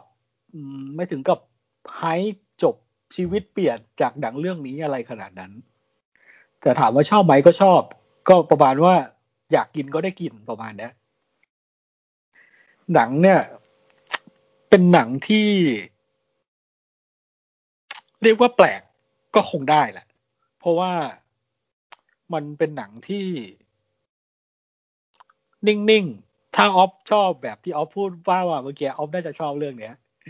อืมออฟออฟพูดว่าอะไรนะ ก็คือ production ไม่ใหญ่แต่ดูแล้วได้อะไรกลับไปอะไรทำนองเนี้ยอืมคือมันมันนิ่งบางอย่างใช่หนังมันนิ่งมาก คล้าย ๆ กับหลายคนนะผมเห็นหลายคนเปรียบเปรยประมาณว่าไปดู ไปดูอ่า ภาพจิตรกรรมที่เคลื่อนไหวได้อืมเออหนังมันจะเป็นมีหลาย ๆ ซีน แต่ละซีนก็คือมีกล้องมุมเดียว เป็นกล้องวางไว้นิ่งครับๆแล้วก็มีเหตุการณ์เกิดขึ้น ที่ไม่นานอะประมาณนาทีสองนาทีสามนาทีประมาณเนี้ย แล้วก็ตัดไปซีนใหม่ ที่อย่างที่บอกอะอย่างที่ผมอ่านมาคือเหมือนไม่ปะติดปะต่อกัน อืม คือเหมือนคนละเรื่องจากมาจากไม่ได้เกี่ยวข้องกัน แล้ว ผมรู้สึกว่าสิ่งที่สิ่งที่ชอบอย่างแรกนะ ที่เห็นนั่นเห็นตัวอย่างคืองานภาพอืมอืมรู้สึกว่าชอบมากเลยอะ คือเห็นในโปสเตอร์แล้วก็ตั้งแต่โปสเตอร์ก็ดึงดูดแล้วอะ ผมรู้สึกว่ามันมันมีความเป็นยุโรปอ่าสิ่งที่ชอบก็คือมันมันดูคลาสสิกดูดูเป็นยุโรป แล้วเขาใช้แสงแบบ จะเรียกว่าพาสเทลก็ไม่ใช่ แต่มันนวลๆแล้วก็ออกจะมนมนๆกว่ากว่าพาสเทลหน่อย อืม คืองานภาพอะรู้สึกว่าเป็นเป็นสิ่งที่ชอบตั้งแต่เห็นตัวอย่าง แล้วสิ่งที่รู้สึกว่าสิ่งที่มันให้ก็คือ เป็นเหมือนจะไม่ได้อะไร แต่ไปปรากฏว่าดูไปครึ่งเรื่องคือผมถึงกับต้องพักเบรกเลยนะเอ้ยมันเป็นหนังที่ใช้ความคิดเยอะมาก มันเป็นเหตุการณ์ เล็กๆอะ ในแต่ละอย่างเป็นเหตุการณ์ที่อาจจะเกิดขึ้นได้ในชีวิตประจำวันแล้วแบบ แต่ว่าเขาเขาทำเขาขายด้วย blocking blocking เขาทำมาแต่ละอันเนี่ย เราจะรู้สึกเลยว่าเฮ้ย อันเนี้ยมันมันไม่มันไม่ปกติ นี่ไม่ใช่เหตุการณ์ปกติบล็อกกิ้งจังหวะเนี้ยคือเขาตั้งใจจะให้เราสังเกตเห็นอะไรผิดปกติบางอย่างแล้วให้เราคิดอะว่าเฮ้ยมันประมาณนี้เฮ้ย อันนี้มันต้องคิดนี่หว่า อันนี้มัน อันนี้มันเฮ้ย อันนี้มันทึกหนึ่งอะ คือเห็นเลยอะว่าอืมเฮ้ยจังหวะนี้มันต้องคิดแล้วอะ แล้วสิ่งที่ชอบอีกอย่างหนึ่งก็คือ มันตลก มันตลกหลายนะตลกแบบ ตลกปั่นๆตลกควนตีนอะเออตลกแบบ มันจะมีเป็นประปรายอะ มันไม่ได้แบบพุ่งออกมามาก มันจะเห็นครับเป็นประปราย แล้วก็อยู่ดีๆก็กวนๆอะไรอย่างเงี้ย คือมัน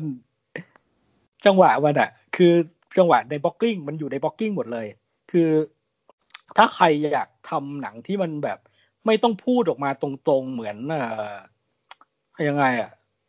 เขาเรียกว่าอะไรวะ เอ่อออฟเรียกมันว่าอะไรวะ อืมอืมอ่า ดอยแม่สลองสื่อสังคมเรียนรู้อะไรนั่นน่ะ ก็คือถ้ามันไม่ต้องพูดออกมาตรงๆแบบนั้นนะอ๋อเออก็คือถ้าคุณไปชอบอะไรที่พูดออกมาตรงๆแบบนั้นน่ะ แล้วคุณชอบแบบ ที่มันจะแบบจึ๊กหนึ่งขึ้นมาให้คุณคิดอะผมว่าเรื่องเนี้ย มีแบตบอบโจทย์มีเยอะ แต่ผมก็อืมไม่ได้ทั้งหมดนะ มีหลายซีนที่ผมก็ไม่เก็ตเหมือนกัน อย่างที่ผมเล่ามาผมว่าหลายคนอาจจะฟังไม่รู้เรื่อง เพราะมันแปลกผมขอบอกอีกทีหนึ่งว่า ดูตัวอย่างก่อน ถ้าคุณไปเห็นตัวอย่างแล้วผมจะเข้าใจในในสิ่งที่ผมพยายามจะสื่ออะว่ามันมันแปลก มันอธิบายยาก มันประหลาดอ่าแล้วก็ ถ้าคุณรู้สึกว่ามันดึงดูดกับคุณอะผมอยากให้ไปดูเลย แต่ถ้าเห็นแล้วว่าคุณรับรับในสิ่งที่ตัวอย่าง เผยมาให้เห็นไม่ได้ ไม่ต้องดู เพราะว่ามันแปลกพอสมควร ง่าย ๆ อย่างนั้นเลย เอออะเอาจคืริงอๆแค่ฟังเรื่องย่อก็ก็อะไรแล้วเนี่ยคือจริงๆอะผมผมเห็นหน้าหนังเรื่องเนี้ยเห็นโปสเตอร์แหละตอนแรกนึกว่าคุณออฟไปดูแล้วด้วย แต่แบบไม่ได้ถามไม่ คือแค่แค่เห็นแล้วแบบว่าผมยังไม่ดูตัวอย่างนะ แต่ผมก็รู้สึกว่าแม่งน่าจะเป็นหนังที่ดูยากสำหรับเราอะไรเงี้ยแล้วอย่างเมื่อกี้คุณนุพูก็แบบว่าเซิร์ชดูแบบกดคนรูปใช่ไหมสังเกตได้ว่ารูปส่วนใหญ่ที่เห็นในอินเทอร์เน็ต จะเป็นรูปมุมกว้างแบบว่าเป็นเฟรมกว้างซะส่วนใหญ่เลย ซึ่งในหนังใช่จะเป็นอย่างนั้นปะไม่มีโค้ใช่ดก็อัพคือก็ไม่วางมีกล้องแบบนิ่งอย่างนั้นเลยกล้องใช่ไหมนิ่งเลโอ้ยโหกล้องแล้วนิ่งแบบว่าเยทั้งซีนแล้วคือที่แค่เห็นที่ภาพนิ่งอะ การจับการจัดองค์ประกอบภาพค่อนข้างแบบค่อนข้างงานศิลปะเหมือนที่คุณนุพูดจริงใช่ เออเออเออเออจริงจริงคือแต่ sceneแรก scene แรกนี่นึกว่าภาพวาดเลยนะ คือสีอะเหมือนสีน้ำมันเลย สีที่มันเป็นครับ สีที่เขาเกลี่ยมาอะคือเหมือนน้ำมันเลย แล้วหลังๆมันหลัง background มันจะมีเบลอๆหรือข้างๆต้นไม้อะมันมีเบลอๆแบบ เหมือนเขาปัดพู่กันอะอ่าคือออ่า scene แรกนี่แบบโอ้โหนึกว่าภาพวาดแต่ scene หลังจากนั้นอะก็ก็เออก็ดูเป็นผู้เป็นคนขึ้นไปเยอะกว่า คือจริงๆแล้วผมก็นั่งดูตัวอย่างอยู่ real time เนี่ยก็แบบ แม่งไมอะไรโบวะใช่อะไหมมันเอออะไรวะมันไมโบอยู่นะ แต่แบบว่าเชื่อภาพมันองค์ประกอบมัน composition ของการภาพอะ มันมันมันค่อนข้างแบบเขาจงใจเซตมาให้แม่งเป็นเหมือนงานศิลปะ จริง ๆ ว่ะ เออ จริงมันเหมือนกับงานศิลปะหลาย ๆ อย่างมารวมในเออในงานชิ้นเดียวอย่างนี้ป่ะๆเอออืมคือสำหรับผมนะคือสำหรับดูดูจบแล้วอะ อ่าดูไปครึ่งเรื่องที่แบบถึงกับพักนี่คือแบบโอ้คิดเยอะมาก คิดโน่นคิดนี่คิดแล้วคิดอีก จบมาคือ มึงอะคิดมาก ดูจบแล้วมึงอะคิดมาก อ๋อรอยแอนเดอร์สัน รอยแอนเดอร์สันนั้นหมายถึงเขาด่าคนดูแล้วมึงอะคิดมาก อ่าอ่าอ๋อก็เหมาะกับคนคิดมากจริง ๆ ใครรู้สึกว่าเป็นคนคิดเยอะอะผมแนะนำ เชียร์เลยคนคิดเยอะคือ เออมันแต่ดีภาพใช่ไหมถูกมันดีใช่ไหม ดีไหมพอใจก็อยากกินแล้วได้กิน อ๋อ โอเค อร่อยไม่อร่อยอย่าไปว่าอีกทีนึงเงี้ยเหรออืมอร่อยไหมก็ก็ก็อร่อยก็พอใจแต่ไม่ถึงกับเปลี่ยนชีวิต เหมือนกับอ๋อหลายๆเรื่องที่ผมไฮแล้วแล้วขายมากกว่านี้ โอเค อย่างเช่น succession เโอเคโอเคโอเคโอเคโอเคต้องพูดซะหน่อยนะให้มันครบทุกเทปมันต้องมีทุกเทปนะมันต้องมีทุกเทปนะเรื่องเนี้ยเป็นธรรมเนียมไปล้วฮะ succession succession มันเป็นจิตวิทยาของคุณนุก เออ คนฟังอาจจะไม่รู้ครับผม ต้องไปตามดูเทปเก่าๆนะเออ HBO นะครับ ดูใน HBO โอเค โอเค แต่อันนี้ของ About l e n e d ดูใน VPO นะ ของด็อกขับใช่ไหม ใช่ ราคา66บาท อืม มันถาวรไหม อันนี้สงสัยมากเลย จนกว่าเขาจะหมดสัญญากันมั้ง อ๋อ ก็หลายเดือนเลยดิอย่างเงี้ยใช่ไหม ไม่รู้ก็คือประมาณว่าจนกว่าที่ Doc Club จะไม่ทำพิซ n เน s แบบนี้แล้วอะอ๋อเอออย่างนี้ไปซื้อ Burning เก็บไว้เอ้ยเออผมก็ซื้อแล้วนะ Burning อะโหเอาเรื่อง สุดจัด โอเค มาต่อมาอะไรนะคุณออฟใช่ไหมปิดเรื่องสุดท้าย โหเรื่องเรื่องสุดท้ายมาปิดไม่ยิ่งใหญ่แบบชาวบ้านเขาเลยจริงเอ้ยแต่ว่าแต่ว่าผมรู้สึกว่ามันจะน่าสนใจสำหรับทุกๆคนนะโอเคอันนี้สำอันนี้คิดว่าน่าจะน่าสนใจสำหรับทุกคน ผมก็คือมันเป็น short film นะ มันเป็น short film เจ้าของรางวัลออสการ์ปี 2019อืมที่ชื่อเรื่องว่า Skin สแป๊บครับผมอืมอ่า ก็คือมันว่าด้วยเรื่องราวของครอบครัวคนขาวอะครับผมที่แบบเหมือนเป็นแก๊งอะครับ เหมือนเป็นแก๊งเราเป็นครอบครัวครับ แบบเลี้ยงเลี้ยงลูกชาย ลูกชายของเขาหัวแก้วหัวแหวนเขาอายุประมาณสิบขวบ ไม่เกินสิบสามแน่นอน เหมือนกับเลี้ยงให้เลี้ยงให้แบบว่าหวังว่าลูกชายเนี่ยนะเขาคตลูกชายจะเป็นหัวหน้าแก๊งแก๊งนี้ได้อะไรแบบเนี้ยครับ เลี้ยงแบบลูกผู้ชายอะไรแบบเนี้ย สอนให้ลองชิมเหล้าสอนให้ยิงปืนอะไรแบบเนี้ย อืมอืมเลี้ยงลูกชายแบบเป็นแก๊งใหญ่ๆ แก๊งคนผิวขาว จนแบบวันหนึ่งครับแบบในห้างซูเปอร์มาร์เก็ตลูกชายของเขาอะไปยิ้มให้คนผิวสี อ่า อ่า ไปยิ้มให้คนผิวสีแล้วทำให้ผู้เป็นพ่ออะที่เป็นหัวหน้าแก๊งอะไม่พอใจอ๋อโอเคอ่าโอเค แล้วก็เกิดเป็นเรื่องเป็นราวใหญ่โตขึ้นมาอะไรแบบเนี้ยแล้วแบบเออไอ้นิโกแกแกล้งลูกฉันเหรอวะอะไรแบบเนี้ยอืมแกเล่นกับลูกฉันเหรอวะอะไรแบบเนี้ยอืมอืมแล้วเกิดเป็นเรื่องเป็นราวขึ้นมา ก็เป็นหนังสั้นนะนัดมันน่าจะประมาณยี่สิบนาทีกว่าๆไม่เกินอ่าครัสาบมสิบนาทีครับผม ก็เป็นเจ้าของรางวัลออสการ์ในปีสองพันสิบเก้าเชี่ยก็อืม ก็สำหรับผมผมก็โหก็ชอบครับผมก็ชอบ รู้สึกว่าเฟี้ยวสเลยราคาไหมเฟี้ยวสมราคาเลยไหมสอ่ามราสคามราคา เพราะว่าเรื่องอื่นไม่เคยดูในในใน short film ที่เข้าชิงอะ แต่ว่าเรื่องเนี้ยคือคือเห็นโปสเตอร์แล้วแบบมันเท่โปสเตอร์มันเท่เออเท่จริงเท่จริงออผมก็เลยแบบเออผมก็เลยแบบนั่นมาก็เลยรู้สึกว่าเออมันเฟี้ยวคือได้ยินชื่อเสียงมานานละอะไรแบบเนี้ยก็เลยแบบมีโอกาสได้ดูก็เลยได้ดูอะไรแบบเนี้ยเฟี้ยวครับ Skin ก็ ก็ก็เป็นประเด็นของนั่นแหละ ของเรื่องของสีผิวเรื่องของการเติบโตเรื่องของการตัดสินใจอะไรแบบเนี้ยครับผมครับ ครับ ก็ก็เฟี้ยวนะ ถ้าใครชอบ short film ที่มันแบบมาเน้น เน้นเร็วๆเร่งๆรีบๆอาจจะไม่ได้คมมาก อาจจะไม่ได้คมมาก แต่เรา แต่เรารู้สึกว่ามันก็สมราคาที่มันที่มันได้อยู่เอ้ยน่าประสมาณนใจนี้ครับผมาสสกินช็อตฟิล์มโอ้โหเยอะยิ่งมีคำว่าออสการ์ แปะหัวด้วยอืมน่าสนใจน่าสนใจ เออฮะก็มาเออ มีอะไรอีกไม่มีกันแล้วเนาะมาที่รีแบบแอคกันหน่อยว่าคุยอะไรกันบ้างเอ่อโอ้โห ไปบ้างจับเหรอไม่ได้ อ่า ของผมผมผมทวนได้อยู่เพราะว่าแบบ ผมค่อนข้างไอผม ผมแบบว่าเห็นพอเห็นคุณน็อปแบบว่าเริ่ม ไอไอนี่ลง ไอ้นั่นใช่ไหมผมก็เลยว่าทำอารมณ์เหมือนเป็นไดอารี่ไว้บ้างแหละเพราะว่าจะได้จำได้ว่าตัวเองดูอะไรบ้างผมค่อนข้างชอบลืมอ่าอย่างที่ผมพูดไปทั้งหมดอะจริง ๆ มันจะมีอีกประมาณเก็บสามไว้เรื่องเก็บไว้อ่าเก็บมีไว้ใช่ใช่เอ้ยไม่ไม่ไม่แต่แบบว่าแค่พูดให้ฟังเฉยๆก็จะมีเรื่อง The Kid Detective แล้วก็มีเรื่อง Soul ที่ดูไปแล้วก็มีนั่นแหละ Big Time Adolescent ก็คือนั่นแหละ ที่ทั้งหมดที่ดู ที่จริงตอนเอ็มพูด Mid90s ทีน่าจะพูด Big Time ต่อนะ เราว่ามันมันน่าอ๋ออ่ามันอ่าน่าพูดอยู่ใช่ใช่เพราะอืมมันค่อนข้างเชื่อมโยงกัน อืมเอาโอเคอย่างหนังทั้งหมดที่ผมดูมาแล้วผมเรียงพูดแบบไวๆเลย ก็คือมี Road to Perdition Netflix ครับผมเออทอมแฮงส์แล้วก็มี Never Rarely Sometimes Always แล้วก็มี The Kid Detective Hunter Hunter อ่าใช่มีเรื่องนี้ด้วยที่ดู แล้วก็ Big Time Adolescent แล้วก็ Sound of Metal m a r i n y Black Bottom แล้วก็ Mid90s แล้วก็ Soul แล้วก็ Sorry to Bother You ครับผมนี่แหละที่ที่ดูมาทั้งหมดครับ ติดติดดอกจันไว้ไหมมีสักเรื่องอะไรที่ต้องติดดอกจันไว้แบบต้องดูนะผมติดอะไรแบบเนี้ยก็ผม Sorry เชียอะร์ผมเชียร์แชดวิก โบสแมนว่ะเอออ๋อเชียร์ Ma Rainey ว่ะเออ Ma Rainey แล้วก็Sound of Metal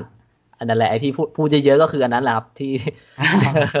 อันไหนที่พูดเยอะก็อันนั้นแหละค่อนข้างเชียร์จริงๆของทอมแฮงส์หนังเก่าก็ค่อนข้างเชียร์นะ เพราะว่า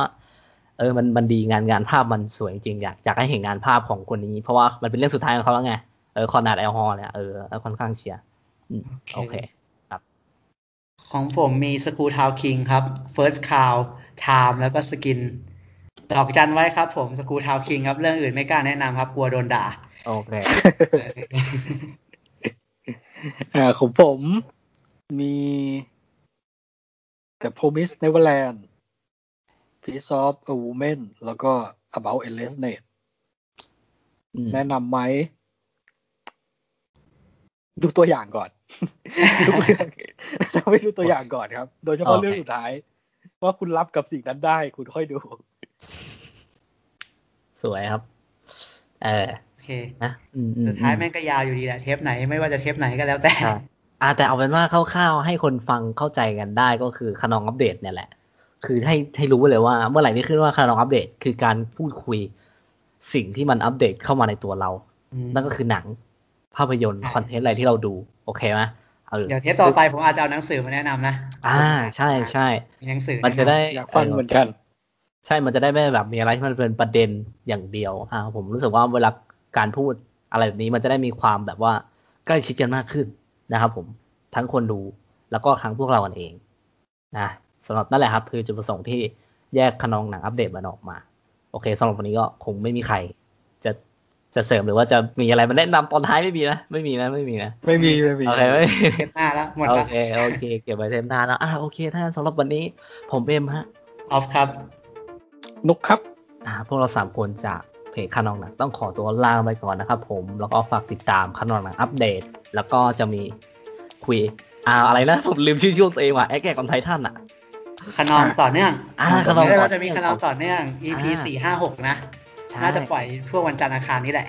ใช่ครับผแล้วมก็คุยเยอะพี่ทำอ่าเป็นประจำประจำหรือเปล่าวะใช้คำว่าประจำได้ป่าวะเริ่มไม่ประจำแน่แล้วเริ่มไม่ประจำแล้วเพราะว่าแม่งมีแม่งมีช่วงอื่นงอกขึ้นมา โอเคอะนั่นแหละก็เป็นว่าฝากติดตามพอดแคสต์ขันนองหนังของเราต่อไปด้วยนะฮะผมโอเคสำหรับวันนี้สวัสดีครับ สวัสดีครับ สวัสดีครับ